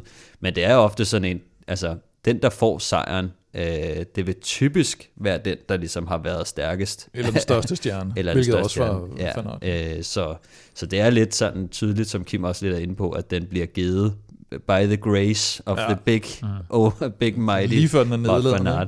Jo, og, men det man så også kan sige, det han så kan bruge det til, det er, at han får sindssygt meget goodwill på holdet, og når han så skal bruge Christophe Laporte i, i Flandern rundt, eller Paris-Roubaix, eller hvor end han skulle få brug for ham, så giver han sig jo max ud, og der kommer slet ikke til at være nogen diskussion omkring, Nej, øh, hvem skal tage det her slæb. Øh, så hvis øh, Wout van Aert, øh, han står i en, en dårlig situation på et eller andet tidspunkt, eller måske skal bruge et hjul, fordi han er punkteret, eller sådan et eller andet crazy, så vil han sagtens kunne kigge på Laporte og sige, øh, skal jeg lige have det forhjul der? Og så hjalp det nok også det faktum, at han havde vundet gen William i forvejen, mm. øh, og at det Ja. ikke var sådan, at, øh, at han stod og, og Han ikke manglede havde, den ikke. Han manglede den ikke på sit cykel-CV. Men altså, nu er jeg nødt til lige at, at- at spørge dig her, Stefan, fordi nu ser vi de to stikke af. Vi så dem lave et eller andet fuldstændig øh, vildt øh, 1-2-3 punch i Paris-Nice mm. øh, sidste mm. år. Mm. Øh, vi så dem lave noget tilsvarende i Tour de France sidste år, den, på den etape, hvor Wout van Aert han kommer alene i mål. Vi så dem også sidste år i E3 køre øh, mm. Wout van Aert og Christophe Laporte. Hvordan kan sådan et hold som Jumbo, okay, de er stærke ryttere, men hvordan kan, hvordan kan de andre tillade, at de nu her fire gange på halvandet år, laver, eller på et år er det nærmest, laver sådan en trick? Jeg tror ikke, det er noget, de sådan tillader, øh, vil jeg sige, men øh, jeg tror, altså, eller hvad var spørgsmålet egentlig, fordi jeg tænker, at de, de, altså, der er jo ikke noget, der, der er jo ikke, man kan jo ikke sådan uh, sige, at, at de er jo bare pisse gode cykelryttere. Mm. De har fundet øh, opskriften, øh, kan man sige, Men de træning. kan ikke blive ved med at tage røven. Det er jo ikke, det er, altså, de andre hold kan jo ikke sidde og blive ved med at være overrasket. Nå, Nej, men jeg tror ikke- kører de nu? Nej, men jeg, jeg, tror, jeg tror heller ikke, det foregår. Så det er jo ikke, det er jo ikke helt skak, jo selvfølgelig. Som altså du, det- altså det, det, der er jo noget, man, man godt De- vil gøre, men som man ikke kan gøre. De Så- kører, så der- de kører er på jo- Kemmelberg, øh, 55 km fra mål, øh, hvor de rammer den anden gang, hvor man kan sige, mm. her starter finalen for alvor. Det er der, de kører, og de kører væk. Så øh, der er ikke så meget at sige, at det var et overraskelsesangreb, hvor de andre de ikke kunne finde ud af det, og havde rigelig tid til at sa- samle. Mm. Øh, kan man sige. De var jo over alle bjerge, inden de sådan rigtig kunne nå at få organiseret noget. Øh, så så det, jeg, tror, jeg tror bare, at Jumbo Visma, at de har fundet opskriften sådan med, med de ting, de gør træningsmæssigt og øh, ernæringsmæssigt, øh, sådan så de bare har, altså de har også en vindende kultur nu, og, og de har måske den bedste cykelrytter øh, ja. i feltet, så, så lige pludselig så begynder tingene at samle sig. Jeg tror ikke, Laporte han havde kørt alene hjem derfra, hvis ikke Wout van Aert havde været der. Mm. Øh, så, så altså, der er meget af det der, det, det er sådan mange kombinationer, tror jeg, der gør, at de er så gode, men jeg vil så også sige, der kommer et punkt, hvor man bliver ved med at vinde, hvor at man så begynder at sige til de andre, nu må I skulle øh, tage slæbet, øh, når der er nogen, der kører, og jeg tror, det er noget af det, som Alpecin især øh, prøver at etablere. De har desværre øh, Van der Poel, som også er øh, hvad hedder det, i top 2 af, af verdens bedste øh, cykelryttere, tror jeg. Så det er sådan lidt, men jeg, de tror, prøver, ikke- jeg tror ikke, Pogacar han er tilfreds med, at I sidder og kalder de to og to. ej, ja, og i, de, i den her slags cykelløb, skal, Okay. kan vi måske bare ja. nøjes med at sige så. Men hvad hedder det? Jeg tror også, at Alpecin, de prøver at etablere det der med at prøve at angribe lidt længere udefra, prøve at få Søren lidt i spil, prøve måske at få Dristi Bond, eller hvad, hvad end de nu kan gøre, øh, prøve at få dem øh, ud. Og, og det jeg tror endda, at havde øh, Jasper Støjven været godt kørende, så tror jeg også, at, at Mads P. havde sagt, hey, lad os prøve, lad os prøve sådan at rykke på skift og prøve at få, få en af os afsted, uden at vi har øh, de, de der to Men, øh, ledestøder med. Man har jo nærmest også glemt, allerede nu talte vi om Quickstep, der, der er lidt inde ind i en derute på, på, på hjemmebane, men man har også glemt den dominans, de havde. Mm. Altså specielt da Tom Bonen kørte og sådan noget, der sad de jo også altid i kæmpe overtal. Ja. Øh, Nogle gange formøblede de det så, men det var hørt dog til sjældenhederne dengang. Øh, men der sad de jo også nogle gange, hvor man tænkte, det er jo bare et spørgsmål om, at de lige vælger, hvilken rytter, der, der vinder i dag. Altså det var så selvfølgelig mm. kun i klassikerne. Problemet her for, for de andre hold er, at øh, Jumbo de gør det jo øh, overalt. Øh, Sydeuropa, Nordeuropa, øh, Giro formentlig nu her, Tour, øh, Vuelta og så videre er de, er de med fremme. Og så har de jo de her, hvis vi holder os til klassikersæsonen, øh, Omlop nummer 1, Kørende nummer 1, Strade Bianca nummer 3, Milano Sanremo nummer 3, Depane nummer 2, E3 nummer 1, Gent nummer 1. Det, det, det er okay forår. Det er et okay øh, forår, kan man sige. Ikke? Mads P. var I lige kort inde på. Han sad i den der gruppe 2. Han kunne ikke rigtig lukke hullet. Øhm, og da øh, Wout van Aert og Christophe Laporte de kører på Kemmelberg, der mm. er han jo vanvittigt tæt på at komme med. Havde han måske, selvfølgelig gidsninger, men havde han måske haft kræfterne, hvis han ikke havde brugt en tændstik lidt tidligere i løbet på at lukke et hul? Den tager Kim den der, fordi vi har allerede haft den diskussion lidt uh, off Ja, det, det er rigtigt. Vi sidder jo faktisk på vores uh, interne tråd der, og da, han, da Mads han lukker det her hul på egen hånd, op til den sådan, uh, lidt farlige gruppe med, med, med Søren Krav og Laporte og, og Van Højdung, der sender Vanvittigt jo, godt øh, kørt op. Sindssygt godt kørt altså, op. Øh, det, var, det var, når man sidder og kigger på cykelløbet, og den der gruppe kommer afsted, og alle, kan man sige, stort set alle, med undtagen af Quickstep, mm. har en mand deroppe. Og, og det, det sige, Mads lukker hullet, og det prøver Fabio Jacobsen, ja, og han strander halvvejs. Det, det vil jeg rigtig gerne snakke mere om. Men, men det var bare lige, lad os lige, hvis vi bare lige mm. holder den her. Den, den måde, Mads P. han kører op på, det ja. er så vild en manøvre. Ja. Og det er sådan noget, som når jeg sidder som cykelrytter og ser det, så tænker jeg, altså det er sådan noget, der virkelig, øh, man, man virkelig bliver glad for at se, ja. og man tænker, hold kæft, det var Det var, det var sindssygt sejt, det var sindssygt. Men da han gør det, så sender jeg også en besked og siger, der tror jeg, Mads mistede chancen for at vinde det løb der. Fordi jeg synes bare... Da, altså i de her... der gruppen så blev hentet? Nå, nej, nej, nej, nej. Jeg gør det, da han lukker hullet. Der sender jeg den. Ah, og, Elming, var. Ah, jeg tror faktisk, den er god jeg, tror, okay. jeg tror, Kim har ret. Og, så, og, og det er simpelthen på baggrund af, nu har jeg ikke kørt så mange cykler, men jeg har simpelthen uh, set rigtig, rigtig mange klassikerløb. Og så langt udefra, uh, jeg tror, der var over 60 km til mål i hvert fald, der bliver det næsten altid samlet på en eller anden måde i de her løb. Det kan godt være, at den ikke gør det i for eksempel Flandern og Paris-Roubaix. Der kan godt være, at toget er kørt. Men de her lige lidt mindre løb, hvor der stadigvæk sidder en favorit nede bagved, som Wout van Aert, der vil den i 9 ud af 10 tilfælde blive lukket igen, og så har du netop brændt den der tændstik. Og så i bagklogskabens lys, det erkender jeg, der kunne det være fedt på Kemmelberg der, at man sagde, at han ikke havde lukket det der hul. Ja, ja. Men det er rigtigt nok, at han, han, han ja. laver instinktet der og tager sige, situationen. Som, som cykelrytter, der var rigtig god til at finde momenterne, må jeg selv sige øh, mig selv. øh, med, med, med, med den korte karriere, jeg havde. Øh, hvad hedder det? Men der vil sige, ser, man, ser man den der gruppe der, mm. så giver det i en og det siger, der kører den. Ja. Altså, og, og man kan se Jumbo, de har Laporte, de har Van Højdonk op i gruppen, mm. øh, Van der Poel, han har Søren Krav op i gruppen. Øh, det eneste, der manglede, det var en quickstep-rytter. Ja. Og øh, den quickstep-rytter, han er jo tæt på at komme op bagefter. Ja. Var, var Fabio Jacobsen kommet op, så var det ikke øh, Kasper Askren og Quickstep, der havde taget Præcis. det kæmpe store ansvar for at lukke det ned, som jo også er en kamikaze-mission for dem. Ja. Altså, men de bliver nødt til at gøre det. For ja, ja. Ellers, ellers så kører gruppen. Ja, ja. Øh, så så det, det, det, det kommer ned til, i, i, som jeg ser det, Fabio Jacobsen kommer op, og han var jo altså, han var en spytklat fra at komme ja, det var så sindssygt. Øhm, så, så kører den gruppe hjem, det tror jeg virkelig på. Øh, ja, det tror jeg. Fordi at Wout van Aert, øh, han er jo, det så vi jo også øh, senere hen, han er, var ikke så grådig, at han skulle bruge den sejr her. Og jeg tror også, Van der Poel sidder og tænker, øh, det er også fint at få Søren med hjem i den her gruppe. Så den havde næsten alt, hvad den skulle Men bruge. Men hvornår bliver Quickstep så klog nok til at sige, hey, det er ikke længere vores ansvar, det er Jumbos? Ja, ja, det, er så, men, det, det, ja, det er det jo ikke, hvis Jumbo har to mand op foran, ja, kan man det, sige. Det, så det, det, ligger, det ligger på deres skulder, fordi de er det største hold, der ikke har en rytter ja. med i den gruppe. Så det er også dem, der skal tage ansvaret. Og det, og det gjorde Askren, og det, der må man sige igen, ja. han fik også lagt nogle kræfter ud på sige, ruten. Jeg, nu kan jeg ikke huske, hvem der var, der, der startede med at føre, inden de skød uh, Fabio Jacobsen afsted. Var det Ballerini eller øh, et eller andet? Lampard, tror jeg faktisk. Lampard, ja, ja det var Lampard. Ja.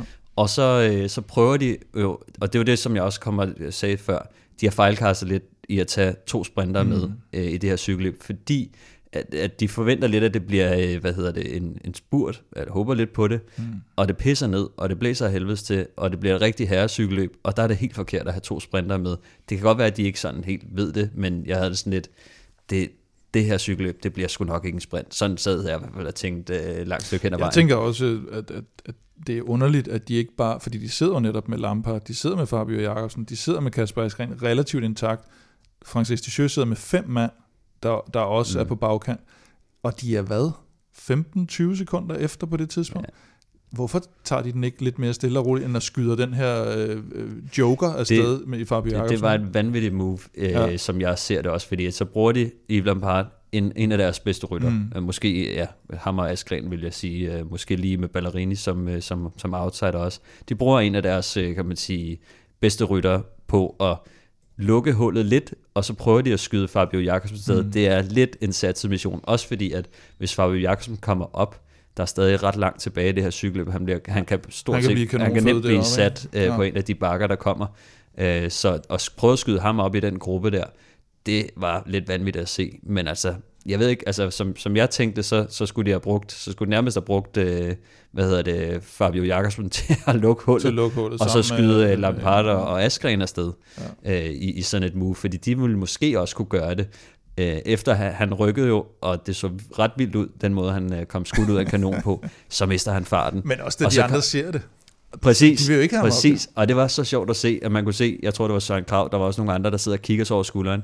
Så ser de ham her, øh, europamesteren fra Quickstep, der prøver, og han sidder og bøvler med den, ikke? Ja. Og, så, øh, og så kommer de ind på det her grus også, og man kan bare se, den, den kommer ikke, det kommer ikke til at ske. Nej. Altså også fordi de andre har set det, de trykker lige på gaspedalen, og han ligger bare Jamen, det er øh, vildt, og hænger derude. sidder, altså netop på det der grusstykke, hvor man ser ham ligge, og du kan se de andre foran, og så sidder han, altså man kan se hans lår eller hans ben begynder at gå sådan op, ligesom som sådan, sådan en tyk mand cykler, og han ikke kan have benene siden. for sin, øh, for sin mave, så går benene ud. sådan ud til siden, knæene ud til Ja, siden. ja. Og det kan man se, det sker simpelthen der for ham, og så ved man bare, okay, han kommer aldrig Han- op. han og, gik og, og, og det vilde, og det bliver så symbolsk for hele Quicksteps forsæson, det der med, at han er så tæt på at komme op, løbet havde formet sig helt anderledes, hvis han havde gjort det. I det, han er på vej op, så stopper de jo med at køre ned bagved. Det vil sige, opgaven for Kasper Askren bagefter mm. bliver jo mange dobblet Ja. i forhold til at lukke ja. det hul. Han skulle have brugt en brøkdel af de kræfter, hvis ikke Fabio Jakobsen var gået ud på det. Så falder Fabio Jakobsen tilbage, og der kan man godt se, at Kasper siger, jeg tror, han siger til ham sådan lidt, du, du må lige tage en føring, eller et eller andet, eller blive op, og han tager sådan en lille bitte, bitte føring, og så falder han bare helt Og ned det er da som så en også øh, vildt sæk at se. ikke? Det, der så også er vildt at se, det er, at Askren nærmest på egen hånd får lukket hele Ja, det der ja. bagefter.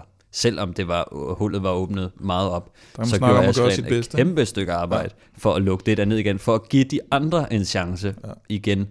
Og den Og så var der øh, ikke fumler de noget. jo så også igen. Han er, Ikke? Så, stadigvæk, han er stadigvæk holdets mand, og altså, som du, jeg tror, du sagde lidt i starten, Kim, altså vi kan jo håbe på, at det her det er med til at gøre, at Askren kommer i topform jeg synes- inden Flandern rundt og inden, uh, inden Og men Paris-Roubaix. jeg synes også, når man så, altså nu ved jeg godt, at nu ser nok alle de fleste rytter så mellemfornøjet ud i det vejr, når de skulle ligge og køre fuld gas der. Men jeg synes faktisk, man kunne, man kunne ane i hans ansigtsudtryk, sådan at nu synes jeg ikke, det er sjovt længere. Altså jeg skal sidde og lave mm. det her opgave. Nu er jeg en lille smule træt af, at det er mig, der bliver sat i den her position.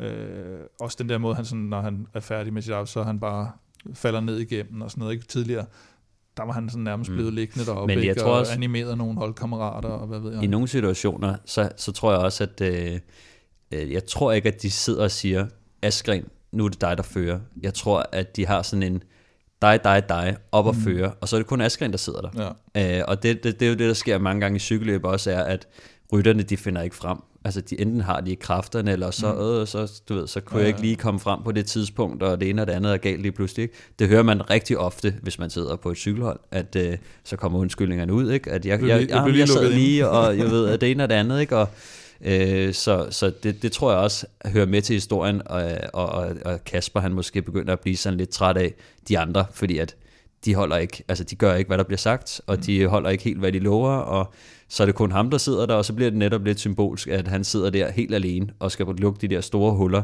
mm. og så må han jo sige, jeg gjorde, hvad der blev sagt, nu, må jeg, nu er det så I andre, der må gøre, gøre det færdigt, bare uden mig, og det kan de så ikke gøre, og så, øh, og så tror jeg netop, det er det, at, at Lefebvre også, øh, og sportsdirektøren nok også bliver lidt sure over, det er sådan, prøv at vi sagde til jer, at vi sagde til de her tre mand, det var jer, der skulle føre, og så, øh, og så prøver vi at få styr på det her cykelløb igen. Og når de så ikke gør helt, hvad der bliver sagt, måske også fordi de ikke har niveauet til det, så, så falder det hele bare til jorden. Lad os så komme videre. Det er et meget, meget langt svar på, Ja, på et var eller andet det. spørgsmål, jeg stiller om Mads P. for længe siden. På et eller andet sted. øhm, apropos Mads P., så bliver han bedste dansker på femtepladsen, men dagens dansker, selvom Kasper Askren, som I lige har været inde på de sidste 20 minutter, øhm, kørte tungt og kørte stærkt og, og havde sin indflydelse på det her løb, så var det måske en anden dansker, der fik sit store gennembrud, nemlig Mikkel Bjerg, som ender med at blive seks, og man er meget tæt på at, at nappe en podiumplads.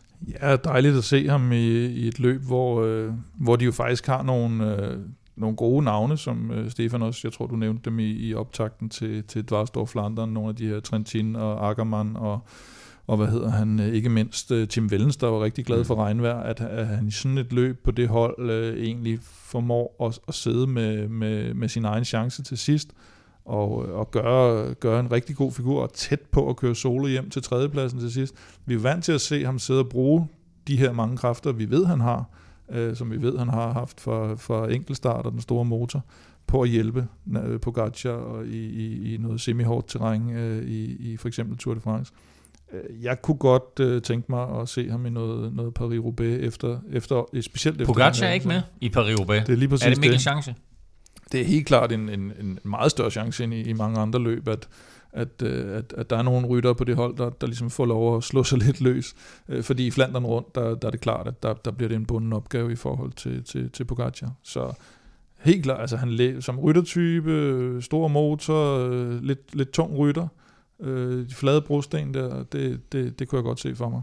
Og øh, hvis formen lige rammer, så... Øh, Han er også en, se. en mand, der virkelig kan kæmpe. Altså, og hvis man så ham, øh, så var han jo meget øh, i fronten af cykelløbet. Mm. Øh, og man kan jo bare se ham det med åben, åben kæbe og øh, hiver vejret ind, ikke? og kæmper bare øh, han okser ligner bare en derudad. rigtig gammel Og bare sådan en, altså lidt som nærmest som vi så Askren tidlig i sin karriere, ikke? Sådan der bare ikke giver op. Altså, og bare selvom han ser ud som om han er helt færdig, så, øh, så har han lige lidt mere, og en 6. plads, det er jo et kæmpestort resultat for, for Mikkel, muligvis det største, han har lavet, men man kom også lige fra en 5. plads i Grand Prix Denang, som heller ikke er et, øh, et, et cykelløb, der sådan er helt for sjov, så to rigtig gode Ja, resultater var på... hjælper, ikke?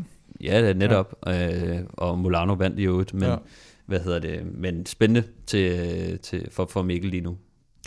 Præcis som Emiliano Sanremo, dansk 5. plads og 6. plads, så øh, helt sikkert godkendt i det her løb, der altså øh, blev Christophe Laportes øh, største sejr, og i øvrigt den første franske sejr i Gent Wevelgem siden Jacques Anquetil i 1964. Oh, wow. Øh, Wout van Aert bliver toer øh, af egen fri vilje, og så vinder Sepp van Marke øh, det lille battle om den sidste podieplads. Mm. Øh, kvindernes løb blev øh, præget af et kæmpe styr 30 km fra mål, og øh, tumulten derefter, øh, ja, der kom der en lille gruppe af sted, og øh, fra den der kørte svejtiske Marian øh, Reusser, eller Marlen Reusser hedder hun solo. Hun vandt løbet foran Megan Jastrap fra USA, og med hollandske Mike van der Duyn på øh, den sidste podieplads. Amalie Didriksen øh, var involveret i det store styrt og udgik.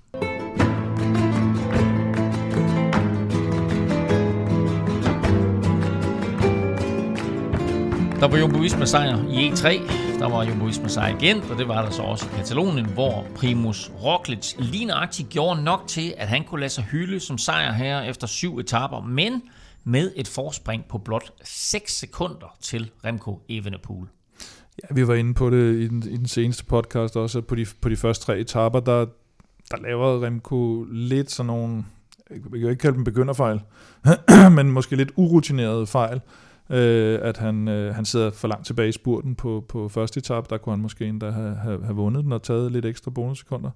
Øh, på anden etape, der for, forærer han, øh, kan man sige, øh, Roglic og Ciccone nogle øh, ekstra bonussekunder ved at hente øh, Esteban Chavez, der ligger ude foran. De henter ham med, med Ja, 500 meter. Og begynder fejl i forhold til den begynder måde, han tager svinge, svar, øh, øh, svinget på til, sidst, øh, lidt fjollet, øh, og, og, og har også brugt lidt, lidt ekstra kræfter, og, øh, og, øh, og så kører han ikke til stregen. På tredje etape, der er han så klar øh, til at juble der, der, der mister han måske en, øh, ja, fire sekunder eller et eller andet væk at køre, Mm. køre til stregen.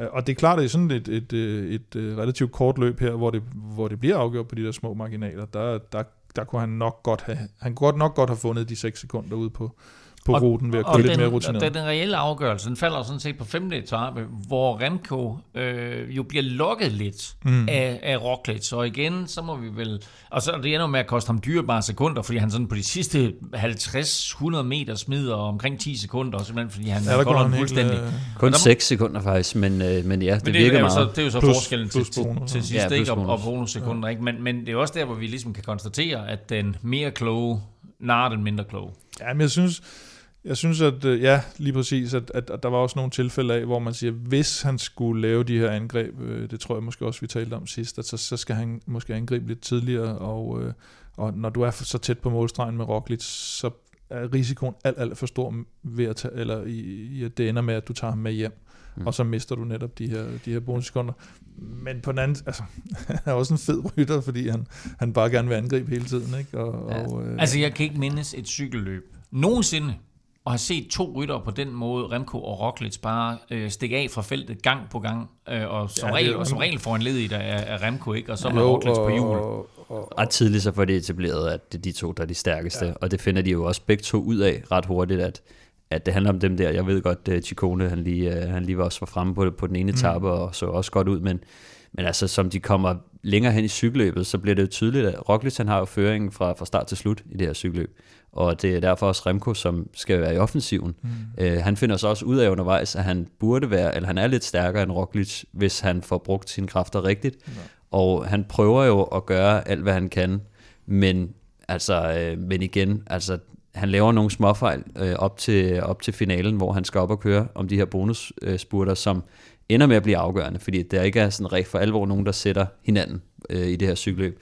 Og så kan man sige, på femte etape, der taber han fuldstændig pusten i, i mine øjne, fordi at, altså, det, som jeg sad og så det, så tænker jeg, at han kommer ind i samme tid. Altså, det er jo det, som Ja, ja, det så ud til. Og så taber han bare fuldstændig øh, modet, fordi at han træder jo ikke engang igennem til sidst. Det kan godt være, at han er fuldstændig færdig. Nej, han siger, han, bliver, han, bliver, han siger jo selv bagefter, at han sådan netop blev lidt lokket af, at han at det så ud som om, at Roglic lidt var færdig der ved 400 meter mærket, så han Ja. tænker, nu er jeg nødt til at sætte endnu et angreb Ja, ja. og så kører han sig helt død. Og den er med på, øh, og han kører sig helt død, men når, han- når, når Roglic han kører forbi ham, Ja. så taber han jo pusten fuldstændig, og ender jo ikke med at køre efter sekunderne, som om, at der er et cykelløb på højkant. Han er, det er lidt mere som en endagsløb, at han tænker, åh, oh, jeg tabte den. Øh, nu Det så ud som om, han tabt." nærmest Altså, erkendte, ja. der, at han tabte løbet, men det Ja. kunne man jo så se på de efterfølgende etapper, at det, det erkendte han jo slet ikke, fordi Nej, der var han jo villig til at, at gå ud og kæmpe. Og det var også det her med, at alle, der har set det her cykelløb, kan jo godt se, at han var jo faktisk den stærkeste, Mm, og han taber alligevel løbet. ja, Og det er der jo selvfølgelig ingen grund til.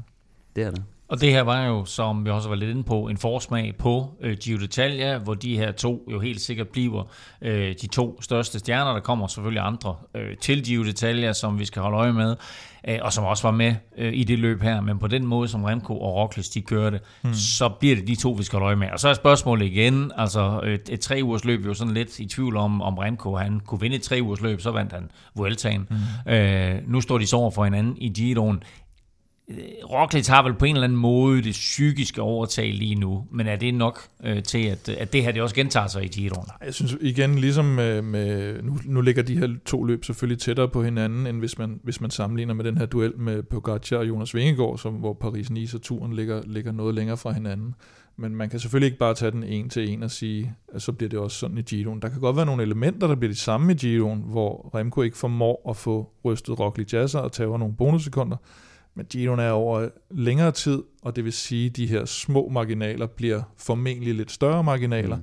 og det vil sige, at han får nogle muligheder for øh, på nogle større bjerge, længere øh, stigninger, og, og, og gøre det onde ved, ved Roglic, som han ikke rigtig havde i, i Katalonien. Mm, Ja, så det er også det med, at, at selvom Remco ser ud til at være lidt skarpere nu, så kom, øh, så kom Roglic også, kan man sige, lidt dårligere form ind til, mm. kan man sige, til, til de her, jeg tror, var det det her cykel, hvor han kom med, mm. og ikke havde barberet ben i starten, som jo også var det signal til, at Ja, det jo Tirreno, ja. øh, jeg er ikke helt klar. Altså, mm. og ja, det var Tirreno, hvor han, han var ikke helt klar. Øh, Og vandt. Og vinder. altså, og, og, men det var også bare, det, det, det er også bare et tegn på, at han ikke føler sig klar. Altså, når han ikke har barberet benene. Han har været og- skadet, han er i gang med at køre sig i form. Det, Præcis. det gør han så lige ved at det vinde det- Tirreno, og, og så vinde øh, Catalonia ja, bagefter. Så kan man sige, hans formkurve er jo måske mere opadgående end Remkos, men det er tydeligt, at det er Remko, der er en lille smule bedre i øjeblikket, så, så lige nu er det meget svært at sige, hvem der vil være stærkest til, øh, til, til, Det bliver, til det bliver en super fed duel Ja, øh, at følge, ja. så det, det glæder vi os til. Det her var, som vi også skitserede i vores optag til Catalonia, bestemt ikke en rute øh, til sprinterne. Der var faktisk ikke sådan rigtig en sprinteretappe imellem. øh, og det betød så også, at de helt hurtige, de ikke øh, stillede til start, øh, men, men primært befandt sig i Belgien. Det åbnede så til gengæld døren for øh, Alpecin Königs, Caden Groves, der sikrede sig to sejre, en på sin egen cykel, og en på en holdkammerat. Øh, ja, Alpecin Königs, du glemmer at øh, dø. Det, Hvad sagde jeg? Sagde jeg? Alpe, Alpecin Kø-.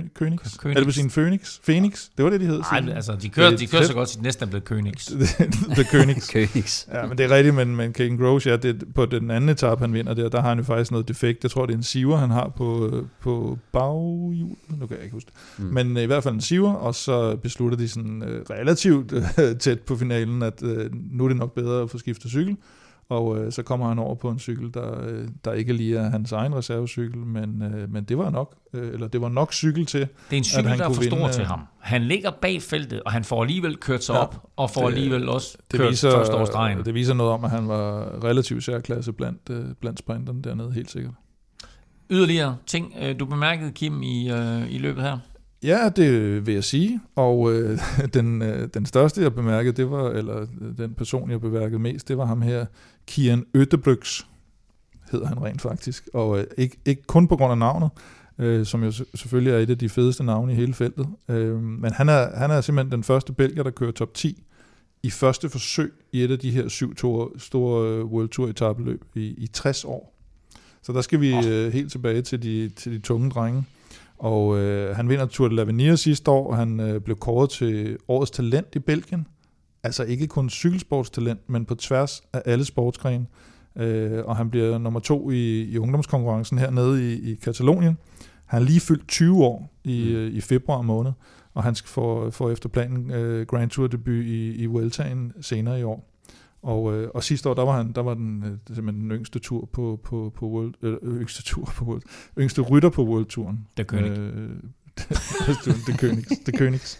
Øh, og for mig at se, så er han, øh, altså, han er simpelthen det mest interessante navn. Jeg ved godt, jeg har snakket en del om øh, Lenny Martinez og ham der, hvad hedder han, Remy Gregoire for, øh, eller Roman Gregoire for. Jamen, det er rent fordi Lenny Martinez viser også frem. Altså, der er Ja, et par, par unge talenter så, så der. styrtede han lidt ja. og sådan noget, men, men jeg synes mere det her med, at, øh, at, at vi er ved at se simpelthen noget opblomstring og noget belgisk øh, Grand Tour mm. potentiale, selvfølgelig med, med, med Remco i spidsen, men, øh, men så har vi øh, ved ham her, der bliver nummer to i ungdomskonkurrencen nede i Katalonien, nummer fire i ungdomskonkurrencen, det bliver ham den 21-årige Lennart van Edve- Edfeldt fra Lotto Destiny, og øh, netop kun Lenny Martinez, han, han klemmer sig lidt ind i den her top 4 af, af unge belgier, eller af, af, af unge rytter.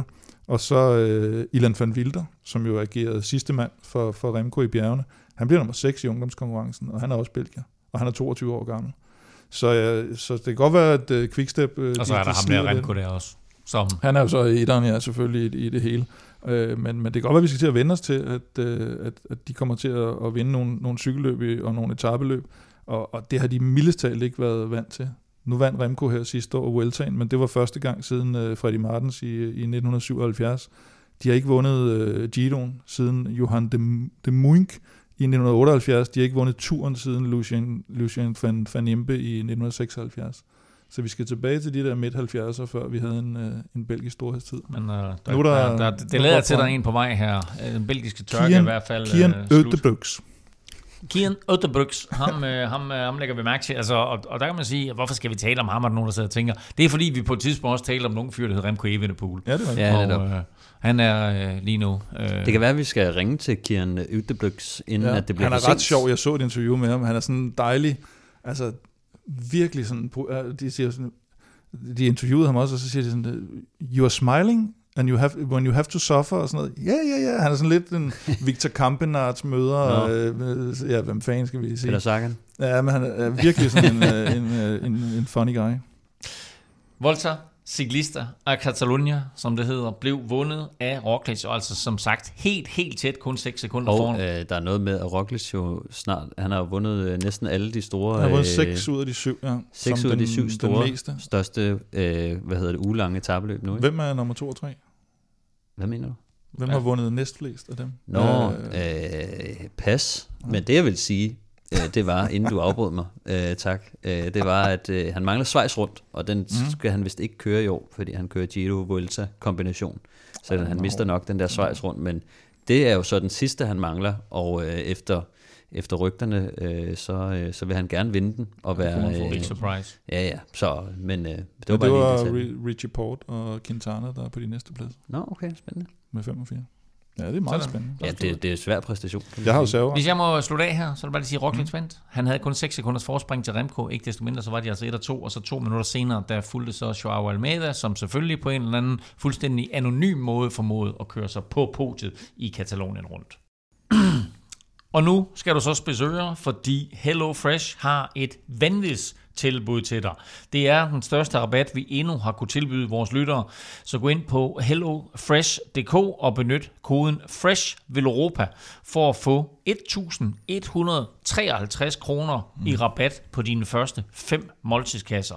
Det gælder både for dig, der endnu ikke har prøvet Hello Fresh, og også dig, der tidligere har prøvet måltidskasserne, men har holdt pause her i 2023. Og øh, Kim, det betyder altså, at hvis man skal prøve Hello Fresh, så skal det være nu. Ja, det skal, man skal til at være hurtig jo. Øh, Det skal være inden påske, og det skal være inden, øh, inden øh, måneden udløber. Det er i marts måned, det gælder. Så øh, ja, det er jo nærmest i slutningen af den her uge. Så øh, op. gå, ind, gå ind og prøv Hello Fresh, hvis du ikke har prøvet det. Øh, jeg tror godt, jeg kan love, at du bliver ikke skuffet. Jeg er i hvert fald utrolig glad for det. Øh, Stefan, det ved jeg også, du er. Og øh, den næste uge, der er perlekuskus på menuen. Det er der i hvert fald. Øhm, en anden ting, som jeg også har fået, nu, nu ved vi jo alle sammen, øh, hvor god øh, den cremede perlekuskus den, øh, den er. Øhm, jeg har fået varmt tomat og bønnegryde med feta og øh, sådan noget fladbrød med, med rosmarin. Og øh, jeg lavede en kæmpe stor fejl med det der fladbrød der. Mm. Øh, det er sådan pizza der man får, ikke? Og så stod der øh, prik øh, fem huller i den der dej, og så, så prikker jeg lige med mit finger sådan der, bum bum bum. Og så putter den ind i ovnen, og så er der jo bare en soufflé, altså der fylder hele ovnen, men den havde jeg fucket godt og grundigt op, den der. Men det smagte godt, øh, så, øh, så det, det er jeg jo glad for, og det, det går super hurtigt at lave. Og øh, med den her ret her, der er kun øh, 1200 kalorier i en, i en portion. Så jeg synes, man bliver godt med af det, og smager godt. Og øh, det kan jeg jo godt lide, at, øh, at man ikke for alt for mange kalorier. Og går man lidt op i det der med kalorier, så er der faktisk et kalorietal på alle retterne, så mm-hmm. man kan få helt ned til... De har faktisk sådan en kategori, der hedder under 650 kalorier, så hvis man virkelig er opmærksom på og, og skal til at og i cykelform og smille kilo, Så leverer de den slet ikke. Så. så, Spring over. så, Du så, skal så, så stiller de den ned, så skal man selv op og ned ad trappen for at hente kassen et par gange. Men uh, gå ind på hellofresh.dk og benyt koden Fresh Velropa, så får du altså over 1100 kroner i rabat på uh, dine første fem måltidskasser. Du kan godt finde det her tilbud andre steder, men bruger du koden Fresh Europa, så støtter du altså podcasten her, og du må som sædvanligt meget gerne dele koden med venner og bekendte, så gå ind på HelloFresh, hellofresh.dk og øh, brug koden Fresh Europa. Toch weer wat afstand nemen. En Van der Poel trekt door. En het is bijna zoals vorig jaar. Het is Asgreen. Het is Asgreen die Jan door de Ronde van Vlaanderen wint. Hoe is dat mogelijk? Asgreen wint de Ronde van Vlaanderen. Van der Poel is tweede. Niet meer mislopen. Askren wint de Ronde van Vlaanderen. Sådan lød det for præcis to år siden, da Kasper Askren han kørte først over stregen i Ronde van Vlaanderen, også kendt som øh, Flanderen rundt, og det køres igen på søndag, og Kim, det er jo øh, blandt andet øh, det løb, som du synes er øh, det store højdepunkt på den årlige cykelkalender. Og det er faktisk måske vildere og hårdere end nogensinde. 25 brostenstykker i år, men 19, der går op af, og øh, så er løbet ekstra langt i år, ondskabsfuldt 273,4 km. Er det, det er længere end normalt, er det ikke det? Og de har faktisk sat det lidt op her de sidste par år. Og nu i år skal de jo også øh, starte igen i, øh, i Brygge, øh, hvor de har startet i Antwerpen noget tid, og nu er de så gået over til at lave en aftale med, det er jo kontrakter, man laver med startbyer, det er jo ikke bare sådan noget, man lige får, får forærende. Det betaler man i, i stridestrømme for. Så nu vil de så skifte Ja, det er jo så omvendt, det er jo byerne, der betaler for det. Ja, ja, lige præcis. Ja. At øh, Brygge og Antwerpen skal så skiftes her de næste, de næste år. Øh, så det, det er klart, at det, det, det, har, det har været helt nede på, på omkring 240-260 også, øh, så, så det, er det er lidt samme opskrift. I år der er det, det indledende stykke, der plejer at være omkring de 100, det, det, det er så omkring 136, før man rammer rammer kvartemont i år. Øh, og, øh, og det, så, så der er sådan god, god tid til at lige få strukket benene de første 130 km. Stefan, et øh, legendarisk løb, Flandern rundt, et af det, man aller, aller helst vil vinde som cykelrytter. Men hvorfor er det så svært? Øhm, jamen altså, ruten er jo fuldstændig forfærdelig. Øh, både lang, men også med så mange af de her øh, brostensstigninger på. Øh, og det er smalle veje, som gør det utrolig hektisk og gør, at man sådan, farten helt automatisk bliver, bliver revet op øh, på, på rigtig mange tidspunkter, selvom løbet måske ikke er ved at øh, eksplodere, så øh, bare fordi man er så nervøs for at misse nogle af de momenter, så bliver der kæmpet rigtig meget om positionerne. Så et, et rigtig langt, hårdt cykelløb, som bliver kørt rigtig hurtigt, øh, meget nervøst felt, fordi det er et stort cykelløb, som alle gerne vil vinde, og så også bare et løb, som jeg synes, jeg skulle lige til at sige, at det ikke har nogen rytme, fordi mm. at du ikke rigtig ved, hvornår det sker, så det er bare sådan, det kan bare eksplodere lige pludselig, øh, og, altså, og man kan se, det er også et cykelløb, som man mange gange kan komme tilbage på, altså vi har set flere gange sådan en, øh, Askren blandt andet, mm. øh, da, da han, øh, var det da han vandt, at øh, han havde en punktering øh, ret langt ude, øh, mm. eller, sådan, eller på et kritisk tidspunkt vil jeg sige, men ender med at komme tilbage og, øh, og vinde, men hvad hedder det, så et cykelløb, hvor man bare skal være på stikkerne hele dagen, øh, og det er også det, der bare gør, at, øh, at, at det bliver kørt så hårdt. Og de her stigninger, det, det er jo også sådan noget, hvor at, altså, det er mange sådan eksplosive stigninger i træk, og det er også det, der gør folk så udmattede til sidst. Det er noget andet, hvis man skal køre to lange bjerge. Altså så sætter man ligesom ind i et bjerg, og så øh, det er jo selvfølgelig hårdt, men, men øh, det er ikke sådan på den, det er ikke på samme måde, hvor man sådan bare styk for styk bare bliver pillet fra hinanden, øh, som, som det her cykelløb gør. Kim, hvad er sådan de afgørende momenter? Ja, men jeg vil lige, lige først også lægge til det med, med Stefan siger, at det er så hårdt der, fordi det er, jo, det, det er jo faktisk blevet ændret den måde, man kørte på for tidligere, hvor det meget var den her muren i Geretsbergen og Bosberg, som, mm. øh, som man så, så kender lidt fra, fra omløb nu. Øh, der, var, der var der ligesom også et større stykke til sidst, man kunne komme tilbage på, og det var sådan lidt mm. mere øh, suspense om, hvem, hvem der egentlig vil. Nu er det blevet gjort så hårdt, at der er mange, der sådan næsten kritiserer sig for, at det er blevet, altså der er for hård udskilning. Mm. Det kan du sige, så er det, så er det de, de rigtig gode, der er til sidst, men der mangler det der usikkerhedsmoment om, om det, om det virkelig ja, bliver de gode. Kan du kan, igen, kan der, eller kan man kan der komme en op igen, og sådan, ja, ja. det kan der bare næsten ikke her. Men, men man kan sige, at, øh, at, at finalen, den, øh, man har Kvartemont tre gange, men, men i finalen har man så to gange den her kombination mellem øh, Kvartemont og Paterberg, og, øh, og anden gang man skal over Kvartemont, og det vil sige den første af de her to kombinationer, der fortsætter den så over til Koppenberg og Teinberg også, den her stationsberg, tror jeg også, den hedder. Så der får du virkelig den der, altså der, der, der stopper festen bare ikke. Altså det vil sige, selvom du har angrebet, måske som Pogacar siger, så sætter et, et, et, et, noget ind på, på, på kvartemont så kommer det her stykke op på toppen af kvartemont, som også er rigtig godt til at lave et afsæt på så skal du lige ned igen, så kommer Paterberg, så skal du lige ned igen, så kommer Koppenberg, så skal du lige ned igen. Ja, så, ja, det er som perler på en snor. Ja, det er, det er vanvittigt der til sidst. Og så har du det her med netop, at den sidste gang, de så skal over, der skal de trods alt kun over Kvartemont Paterberg, og så mener jeg, der er omkring 13 km ind til Oudenaarde. Men det er også ret kort afstand, hvor for eksempel i, øh, i E3, som man så her den anden dag, som bliver kaldt Mini-Flandern, der har de kun den her Kvartemont Paterberg, eller faktisk Paterberg Kvartemont, og så er der længere stykke ind 30 til sidst. km cirka, ja. ikke? Og der kan man sige, der, der fæs løbet også lidt ud, kan man sige, ikke? selvom det var nogle gode rytter, der sad mm. der. Så, så er det egentlig et, et transportstykke ind til mål, og der er der, der er der ret kort vej ind, og man så sidste år, der kan godt nå at ske noget, hvis der går taktik i den op foran. Mm. Så du var lidt inde på det i starten også, altså at det, det, der er et langt indløb, øh, mm. cirka 109 km inden de rammer øh, de første brosten, og så skal der slå, ja. for så går det, så går det løst. Ja, men så er det sådan 165 rund, det er jo rundstrækninger i det samme område, de så bare kører, øh, netop nogen tager de to gange, nogen tager de tre gange, og så, så kører de rundt i det samme, og det gør også for tilskuerne, at man kan stå for eksempel på Kvartemont og se dem tre gange komme forbi, ikke? Og, og det er meget forskelligt at se, når man står dernede, øh, øh, som øh, både Stefan og jeg i hvert fald har været øh, haft held til, at stå øh, tæt på, på rytterne på Kvartemont der, at første gang de kommer over, der er sådan nogenlunde ro på, og der er et udbrud af sted. Anden gang, så kan man godt se, at der er nogen, der allerede begynder at hænge med klarinetten. De er ude. Mm. Altså hvis du anden gang på, på Kvartemont allerede sidder og hænger, så er du færdig. Og så tredje gang, der er det altså kun der er det kun de helt store drenge op foran, der, der, der, skal, der skal de alle ansigter. Ja. Nu er der jo et stykke tid til, øh, til søndag. Uh, har du sådan lidt overblik over vejrudsigten? Får vi, får vi Gent Wevelgem vejr? Øh, man kan, man kan faktisk sige, at de begynder at rykke uh, Gent Wevelgem eller regnvejret uh, lidt væk fra Flandern rundt. Uh, på, på et tidspunkt så det ud som om, at, at lørdag og så noget ind på søndagen, der vil det blive relativt hårdt regnvejr. Nu har de så rykket det ned til, at det er fredag, der er det, det meste regnvejr. En lille smule regnvejr om lørdagen, og så øh, relativt solskinsvejr faktisk om, om søndagen. Og i hvert fald dengang jeg arrangerede lidt ture ned til, til motionsløbet nede i Flandern rundt, der var det stort set altid sådan, at om lørdagen, der var det virkelig dårligt vejr, og så søndag, så var det rigtig dejligt, at vi har gået rundt dernede i t-shirts og 15-20 grader, og, og hvor, hvor det så om lørdagen til motionsløbet har været snevejr og, og, og 5 grader. Jeg ved ikke, hvorfor det er sådan, men øh, det ser ud til at, at, at fortsætte i år i hvert fald. Godt arrangeret, må man sige.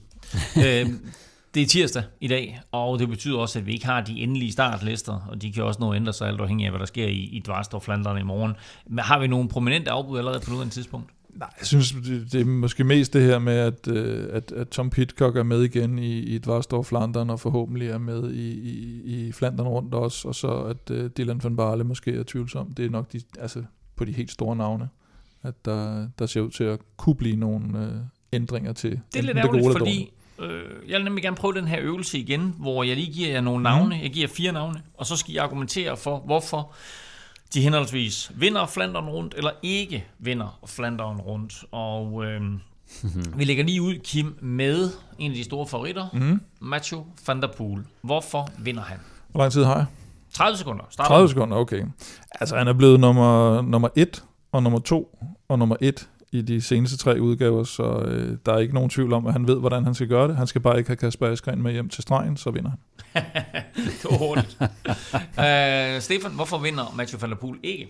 Man, skal ikke være, øh, man behøver ikke at være et logisk geni for at, for at regne ud, hvad det næste tal i rækken bliver, hvis han er blevet nummer 1, 2, 1.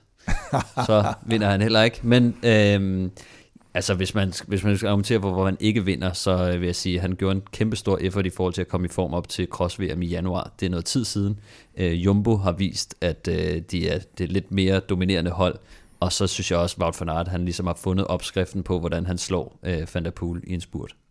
Det var faktisk godt timet. Det var slut, slut lige der. Bum. Så, øhm, Kim, så tager vi, øh, eller det, vi tager dig, Stefan. Wout van Aert vinder, fordi Øh, jamen, altså han er jo på en opadgående formkurve efter at have været lidt, øh, lidt skidt kørende. Så kommer han jo fra en, øh, en stor sejr i, i E3, og han har givet en sejr væk til en holdkammerat i Gen Wevelgem, så han har holdets opbakning, og, og formen er ved at være der. Så, øh, så jeg tænker, at, øh, at, at han, øh, han står rigtig stærkt til at, til at vinde. Og Kim, Wout han vinder ikke, fordi Men han vinder ikke, fordi han, øh, han er ikke så god til at køre monumenter. Han har vundet et... Øh, han er ikke på tide. Jo, jo, det er på tid, men det, så skal du ikke snakke jo, fordi jeg har kun 30 sekunder. han, har, han har faktisk kun vundet et monument, og det var Milan Sanremo i 2020, og det var sådan en augustudgave, så jeg ved faktisk ikke rigtigt, om den tæller. Øh, og så har han kun en enkelt podieplacering i, i Flandern, hvilket også var i 2020, så øh, jeg tror, det bliver for hårdt for ham. De andre får ham skivet, øh, hvilket de ikke kunne i, i E3, og, eller jeg går og vundet både E3 og Gen med som ville selvfølgelig, men øh, de får ham skivet den her gang. Bum, bum. Så hopper vi videre til øh, den tredje af de helt store, Pogacar. Hvorfor vinder han sin første Flandern rundt? Ja, det gør han jo helt klart, fordi han har lært det sidste år. han var jo med hjem til, til stregen der, og fik jo aldrig lov til at spurte mod, mod Van der Poel, og, og se, om han kunne lave sådan en, en Kasper Askren på ham. Og så er han jo også... Det var der, der gik lidt taktik i den, ikke? Der gik taktik, og så ender han som fire. så, øh, så altså, om han ender to eller fire, det, det virker han ikke så bekymret for, men jeg tror gerne, han vil have etteren. Og, øh, og han er en fed rytter, der bare gerne vil vinde på tværs af, af kalenderen i år, så det gør han selvfølgelig. Og Stefan, han vinder ikke, fordi Pogacar. Øh, Pogacar, han vinder ikke, fordi at øh, nu, har han, øh, nu har han givet den sit bedste skud i forhold til at slippe af med, med Van der Poel og Wout van Aert, og det er ikke helt øh, lykkes. Øh, ikke engang på, på bakkerne, hvor at, øh, det er meningen, at han skal gøre det. Så jeg tænker, at selv hvis det lykkes ham at komme afsted hen over toppen på en af stigningerne, og, og Van der Poel og Wout van Aert sidder lige bag ham, eventuelt med nogle flere, så tror jeg også, at de har mulighed for at køre ham ind igen. Så øhm, ja, jeg synes, han er selvfølgelig en spændende rytter, men, men jeg tror, han får rigtig svært ved at slå de andre, specielt også fordi han ikke har en chance i spurten mod, øh, mod mange af dem. Og så har vi øh, sidst men ikke mindst øh, Dylan van Barle, som øh, jo måske nok er lidt øh, skadesramt her, men øh, vi ved det ikke helt, Stefan. Hvorfor vinder han? Ja, altså hvis han er okay efter sit skade, selvfølgelig, øh, så, øh, så tænker jeg, at han kommer øh, ind. Han har allerede vundet øh, omløb øh, som det første cykelløb på året, så vi ved, at han, øh, han er i form. Så hvis han er, han, er, han er okay efter sin skade, så tænker jeg, at han kommer udvilet og klar. Og så er det også fordi, at det, som han allerhelst vil vinde i år, det er Flandern rundt. Så han har forberedt sig specifikt på det her cykelløb. Og Kim, hvorfor vinder Dylan van Barle ikke Flandern rundt? Det er, fordi han er for skadet. Sådan. Ej, ah, det er, men det er jo et af hans helt store sæsonmål. Ja, det er der ingen tvivl om. Ja, men, den, jamen, det er, den er ikke længere. Altså, jeg tror også godt, han, jeg tror godt, han kan vinde, men ikke fordi han er skadet. Som sagt, to år sidste år, øh, så håber naturligvis på, at øh, han lige kan op den en enkelt tak og øh, træde op på det øverste trin, øh, når rytterne de kommer til Odenarte, men øh, nu må vi se, øh, hvilken forfatning han er i. Stefan, vi har et par danskere, der har klaret sig rigtig godt gennem tiderne. Øh, vi har Kasper Askren, der har vundet og øh, har en anden plads på CV'et, og så har vi Mads P., som er blevet nummer to. Hvordan ser vi deres chancer? Øhm, altså jeg tror, at øh, Mads P. har jo fokuseret meget på det her med at blive øh, lidt, lidt tyndere og lidt bedre på bakkerne, og det har vi jo set, at han er blevet. Så, øh, så jeg tænker, at, øh, altså, at han er jo blevet nummer to i, i løbet før. Øh, det var på et hængende hår og, og på et øh, tidligt udbrud, men, men han kan godt finde ud af det her cykelløb, og han er kun blevet bedre til det. Øh, der er lige det her med, at han stadig lige måske formmæssigt øh, eller styrkemæssigt måske lige er et skridt bagved de, de allerstørste favoritter, så hvis, øh, hvis, han kan, hvis han kan køre, køre et øh, taktisk øh, klogt cykelløb, øh, eller, eller bare lige rammer, rammer en god dag, så, øh, så tror jeg bestemt, at han har en stor chance. Jeg tror heller ikke, de andre har særlig meget lyst til at hive ham med hjem til en spurt. Så, øh, så jeg tænker, for, for Mads P. Øh, ser jeg ret store chancer. For Kasper Askren synes jeg, det begynder at se lidt problematisk ud. Øh, jeg tænker, at hans form er opadgående, og han nok skal gøre det godt, men på grund af hele det der quickstep-rod, øh, som vi har set så mange gange, så begynder jeg sådan lidt at tvivle på, om får han chancen, øh, og, øh, og er selvtilliden der, og er opbakningen der egentlig til at præstere øh, i, i Flandern rundt. Det kan jeg godt stille et spørgsmålstegn ved, selvom jeg selvfølgelig håber på, at, øh, at han kommer og er knivskarp, øh, fordi at han er jo en af dem, som netop har slået øh, Wout van Aert og Van der Poel øh, og vandt Flandern rundt. Øh, så, så han har jo lavet det nærmest umulige, altså, og det som Pogacar han har prøvet at gøre i blandt andet i E3 og, og andre gange, så, så han er en mand, der kan gøre det, hvis han, hvis han har formen med, og, og det hele det, de spiller. Får en øh, formstærk Søren Krav lov til at køre sin egen chance, eller er det all in for Mathieu van der Poel? Ej, jeg tror, jeg, jeg tror desværre, at det bliver all in for, men, men man kan jo sige, han kan jo gå ud og opsøge sin egen chance, og så kan der ske noget låst taktik bagved. Det er ikke super sandsynligt med Wout van Aert og Pogacar og Van der Poel, fordi de, de kører bare nærmest uanset hvad. Det, ja. det, det, det er ikke så taktik. Jeg tænker også, det der, det, det der skal være hans chance, det er at komme ud og være forpost, og så køre sig ind i finalen på den ja. måde. Og hvis de så kan prøve at skabe en eller anden form for overtal, hvor at øh, de får isoleret Wout van Aert, så tror jeg, at det kan blive rigtig godt for, for Søren. Øhm, men altså, der, der er lang vej til det, og man kan også sige, i Milano Sanremo, der kørte han decideret for, for Van der Poel. Øh, vi har så set i, i nogle af optagsløbene her, at øh, han har fået lidt mere frie tøjler, eller kan man sige, fået lov til at køre cykelløb, øh, som han gerne vil. Øh, og øh, det, det bliver lidt spørgsmålstegnet for mig, om hvor meget bliver han låst af Van der Poel, når mm. han møder op og rigtig gerne vil vinde det her cykelløb.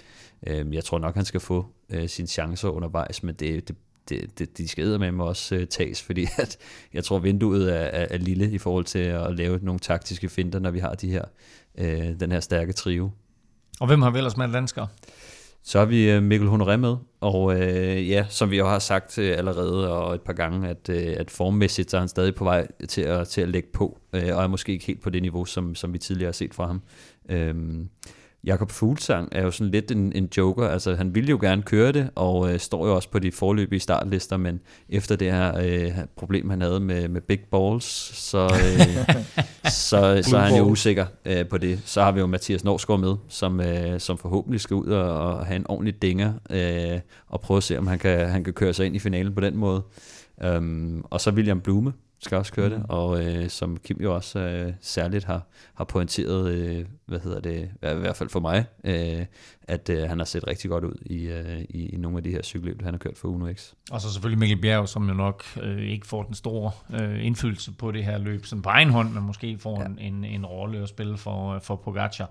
Øh, Kim, der er, øh, og nu skal der ikke gå alt for meget startliste i den, altså du prøver ikke ramme 150 navne op nu her, men hvem, hvem er de øvrige rytter, der sådan realistisk kan vinde løbet? Ja, nøjes med 149, som vi har aftalt. Ja. øh, nej, altså, holdmæssigt, der er det jo selvfølgelig Jumbo-mandskabet, med, med, vi har allerede nævnt uh, Wout van Aert, de har også Benot og Laporte og Van Højdung, og forhåbentlig Dylan van Barle med. Men ellers, hvis man kigger på de andre hold, så er der jo, Støjven burde jo være det, men, øh, men, men styrter i E3 og bliver nummer 36 igen, hvilket virker ikke, som om han er på den, i den form, han, han skal være. Thomas Pitcock kommer forhåbentlig med, øh, er jo med i Dvarstorf London, og øh, var hverken med i E3 eller Gen hvilket på grund af øh, den der lille jernrystelse, han fik efter to styrt i Tirreno, hvor det ene var, var faktisk ham og, og Fanart, der kørte, kørte sammen. Bejol, Alberto Bejol fra, fra EF, er tidligere vinder, men øh, jeg synes ikke, han har set så godt ud i, i foråret. Og derfor tager du ham med ind under favoritter. Ja. Ver, verdensklasse. Jo, men han skal... Jamen, han, Kim han, skal jo sikre sig, han, det kan jo ikke nytte noget, at vi er tilbage næste uge, han så ikke har nævnt ham. Ja, men da han, da han Vi vinder, favoritter, og da så han siger han, vinder jeg tror ikke Flandern. på ham, men øh, ja, han er med. da han vinder Flandern, der troede jeg heller ikke på ham. Så øh, hvis man skal kigge til Quickstep og ikke... Men det er vel også en af de mest sensationelle sejre ever, Ja, det synes at han vandt der ved Det synes jeg. Og hvis vi, skal, hvis vi skal finde et eller andet hos Quickstep, der ikke hedder Kasper Askren, så synes jeg jo faktisk, Ballerini så meget godt ud i det pande og stod over igen ved igen. Og, men det, det, kræver nok det helt store. Mohodi til gengæld, han har været med i finalen i både Milano Sanremo, E3, igen ved han burde være der. Dylan Tøns har, tænker man, om han har ikke rigtig lavet noget i år, men det havde han heller ikke sidste år, og der bliver han alligevel nummer 6, selvom han ikke rigtig har lavet noget, de, de indledende har haft fuldstændig samme forberedelse i år. Og så har vi jo selvfølgelig øh, Frances Ticheux, øh, Kyng og Valentin Madouar. Øh, de bliver 3 og 5 sidste år, og ligger i det her øh, jagtende felt til, til Pogacar og, og Van der Poel, der, der får fucket det op. Øh, så har vi jo nævnt tidligere, øh, Movistar-duoen, øh, Ivan Garcia og, øh, Det er og også Ma- vildt. Det er Matteo også vildt at Jorgensen. nævne Movistar i, i forbindelse Ja, med det er vi simpelthen nødt til nu, ikke? Ja. At, øh, hvis, hvis, det, hvis Det de kommer man ned ikke til... Nej, det får man ikke gøre. Man kan så- nævne Norskov, og det er det. Ja. Altså, Og så har vi ham her, øh, Tushi, som øh, jeg ikke, han Anthony. ser heller ikke ud, som om han, øh, han rigtig har den i år, men har jeg ellers... synes, øh, altså han, han er typen, der sidder de rigtige steder Ja, det ofte, øh, og er den her øh, snurev. Øh, ja. Ham kan jeg faktisk godt lide, modsat øh, nogle af de andre, som du har nævnt. Så lad mig spørge jer, øh, og I får et bud hver. Hvem vinder? Flandern rundt. Hvis jeg må vælge først, så siger jeg Mathieu van der Poel. Det fik du lov til der. Alright, alright, alright. Øhm, Så kan du ja, sige jeg, Bettiol, ja. øh, Kan du prøve med? Kan du prøve med Bettiol? Nej, nej. Jeg, øh, puha, jeg, jeg er i tvivl, men øhm, ja, jeg går sgu med Mads. Altså, det gør jeg sgu. Fedt. Ja. Det gør du til alle løbende. Ja, ja, og så ender det i Roubaix, Nej, men så det, det, at jeg har gjort det før nogle gange, hvor jeg Ja. har peget på en rytter igen og igen, og så når jeg ikke gør det, så sker det. Men Så lad dog være. jeg vil sige, nej, det er, nej, så meget overtroisk er jeg så heller du ikke. jinxer simpelthen, Mads. Jeg siger bare, at det Mads han lavede i, i Gent Wevelgem, hvor han Ja. lige lukker hullet, det var sindssygt. Altså, øh, og det kan godt være, at han brugte lidt for mange kræfter på det, men han sad så tæt på at komme med henover, da, da momentet var, og han havde også lavet den der manøvre inden, så det er en mand, der er i stor form. Og øh, vi snakkede jo med ham, øh, var det tidligere, øh, helt i starten af året, med han, ved hans bow-release, hvor han sagde, at øh, han var simpelthen så fokuseret og havde øh, gjort så mange øh, ting mm. øh, rigtigt nu, at øh, han var bare skarpere end nogensinde. Så. Og så skal han jo være i topform til Paris-Roubaix, der er lige rundt om hjørnet. Så øh, har jeg et valg, der hedder Wout van Aert eller Tadej Pogacar. Og, Eller øh, Valverde. Hvad siger du? Eller Valverde. Ja, eller Valverde. Ja. Øh, ja, jeg kunne godt tage Valverde, det kan jeg virkelig godt. Nej, hvad hedder det? Jeg tror ikke, Pogacar han kan komme alene hjem. Øh, mm. Hvis han skal vinde det her løb, så skal han alene hjem, og kommer han hjem sammen med nogle af de andre, så, så vinder han ikke spurten. Så jeg siger, at Wout van Aert, han, øh, han vinder Flandern. Hvad med Alaphilippe? Ham kan du måske tage.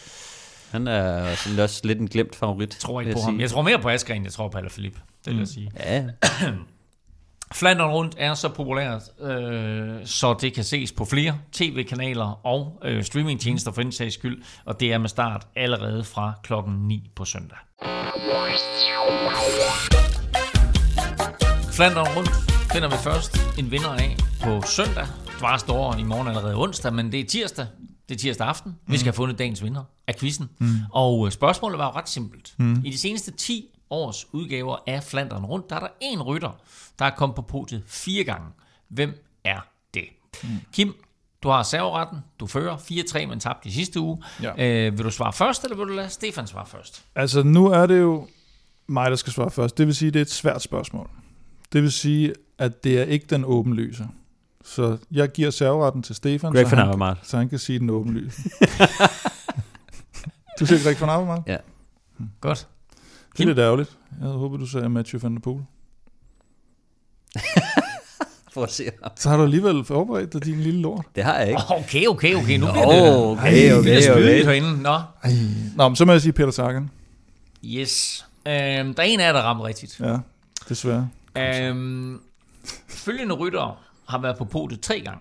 Mm. Fabian Cancellara, Alexander Kristoff, Niki Terpstra og Mathieu van der Poel.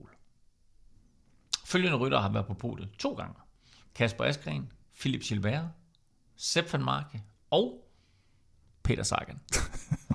og den eneste rytter, der i de seneste 10 år har været på podiet fire gange, det er Greg van Sådan, Avermaet. så er vi tilbage. Ej, og, ved, og øh, ved du hvad, jeg, jeg vidste faktisk ikke øh, sådan, jeg havde selvfølgelig en idé, men jeg så en, en vild statistik om, at øh, Greg van Avermaet i 48% af tilfældene havde kørt top 10 i alle de øh, klassikere, han havde stillet op i, hvor jeg tænkte sådan, det er jo fuldstændig vanvittigt. Men det, altså, Han var, han var voldsomt, voldsomt god, og blev måske en lille bitte smule overset, fordi han altså var var, rigtig Sagans- god, men det var Sagan, Sagan, øh, havde sin storhedstid. Ja. Men altså prøv at høre, han blev nummer tre så sent som for to år siden det år, hvor Askren han vinder. Ja. Så det er Askren foran Van der Poel, og så med Greg van Avermaet på tredjeplads. Kan ikke huske, at han kom ind der øh, og lidt overraskende blev treer. Så blev han toer i øh, 2017, han blev treer i 2015, og han blev toer i 2014. Så han har ikke vundet Flandern rundt, men han er den eneste med fire podieplaceringer. Der er Kim. Den der, gav bagslag. Kim, han havde den i sin hulehånd.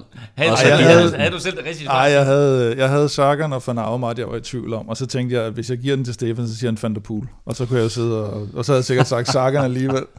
Der Åh, er ja. udlignet til 4-4. Og så må vi lige se, hvad vi gør med quizzen i næste uge, fordi der er jeg øh, desværre ikke med i Europa Podcast, men øh, det er I to, og I kigger naturligvis tilbage på øh, Flandern rundt, som vi glæder os utrolig meget til på søndag, og så kigger vi frem mod Paris-Roubaix, som jo også bliver super, super fedt. Hvis du derude gerne vil vinde en øh, Europa Cup, eller den her pakke fra Sycom i øh, næste uge med øh, vaskepose og øh, diverse lækre ting, så hop ind og støt os på tier.dk. Øh, og husk så, at det, du meget gerne lige må gå ind og give os nogle stjerner og en anmeldelse i din podcast-app. Det hjælper os altså til at komme ud til endnu flere cykelfans i det danske land. Indtil vi høres ved, der kan du følge Kim og øh, Velropa på Twitter. Det sker på Snablag Velropa. Stefan finder du på Snablag Stefan Djurhus. Og undertegnet finder du på Twitter, Insta og Face på NF Elming. Tak for nu. Tak fordi du lyttede med. Tak til øh, alle vores støtter på tier.dk. Uden jer, ingen vil Europa podcast. Og naturligvis tak til vores partner HelloFresh og Sycom.dk. Støt dem, de støtter os. Og øh, hvad sker der med jer to? Hvorfor sidder jeg og griner og smiler? I Det er som at se Remco og, Remco og Roglic øh, kramme hinanden efter øh, Katalonien. Fordi jeg, jeg rakte lige hånden ud til ham. Så, Sådan der, sådan der. Der er udlignet i quizzen 4-4. Tillykke med det, øh, Stefan. Tak. Øh, jeg glæder mig til at høre, jeg glæder mig til at høre jeres podcast ja. i næste uge. Og øh, til dig derude, tak fordi du lyttede med. Vi snakkes ved, eller høres ved, her er det vel sagtens.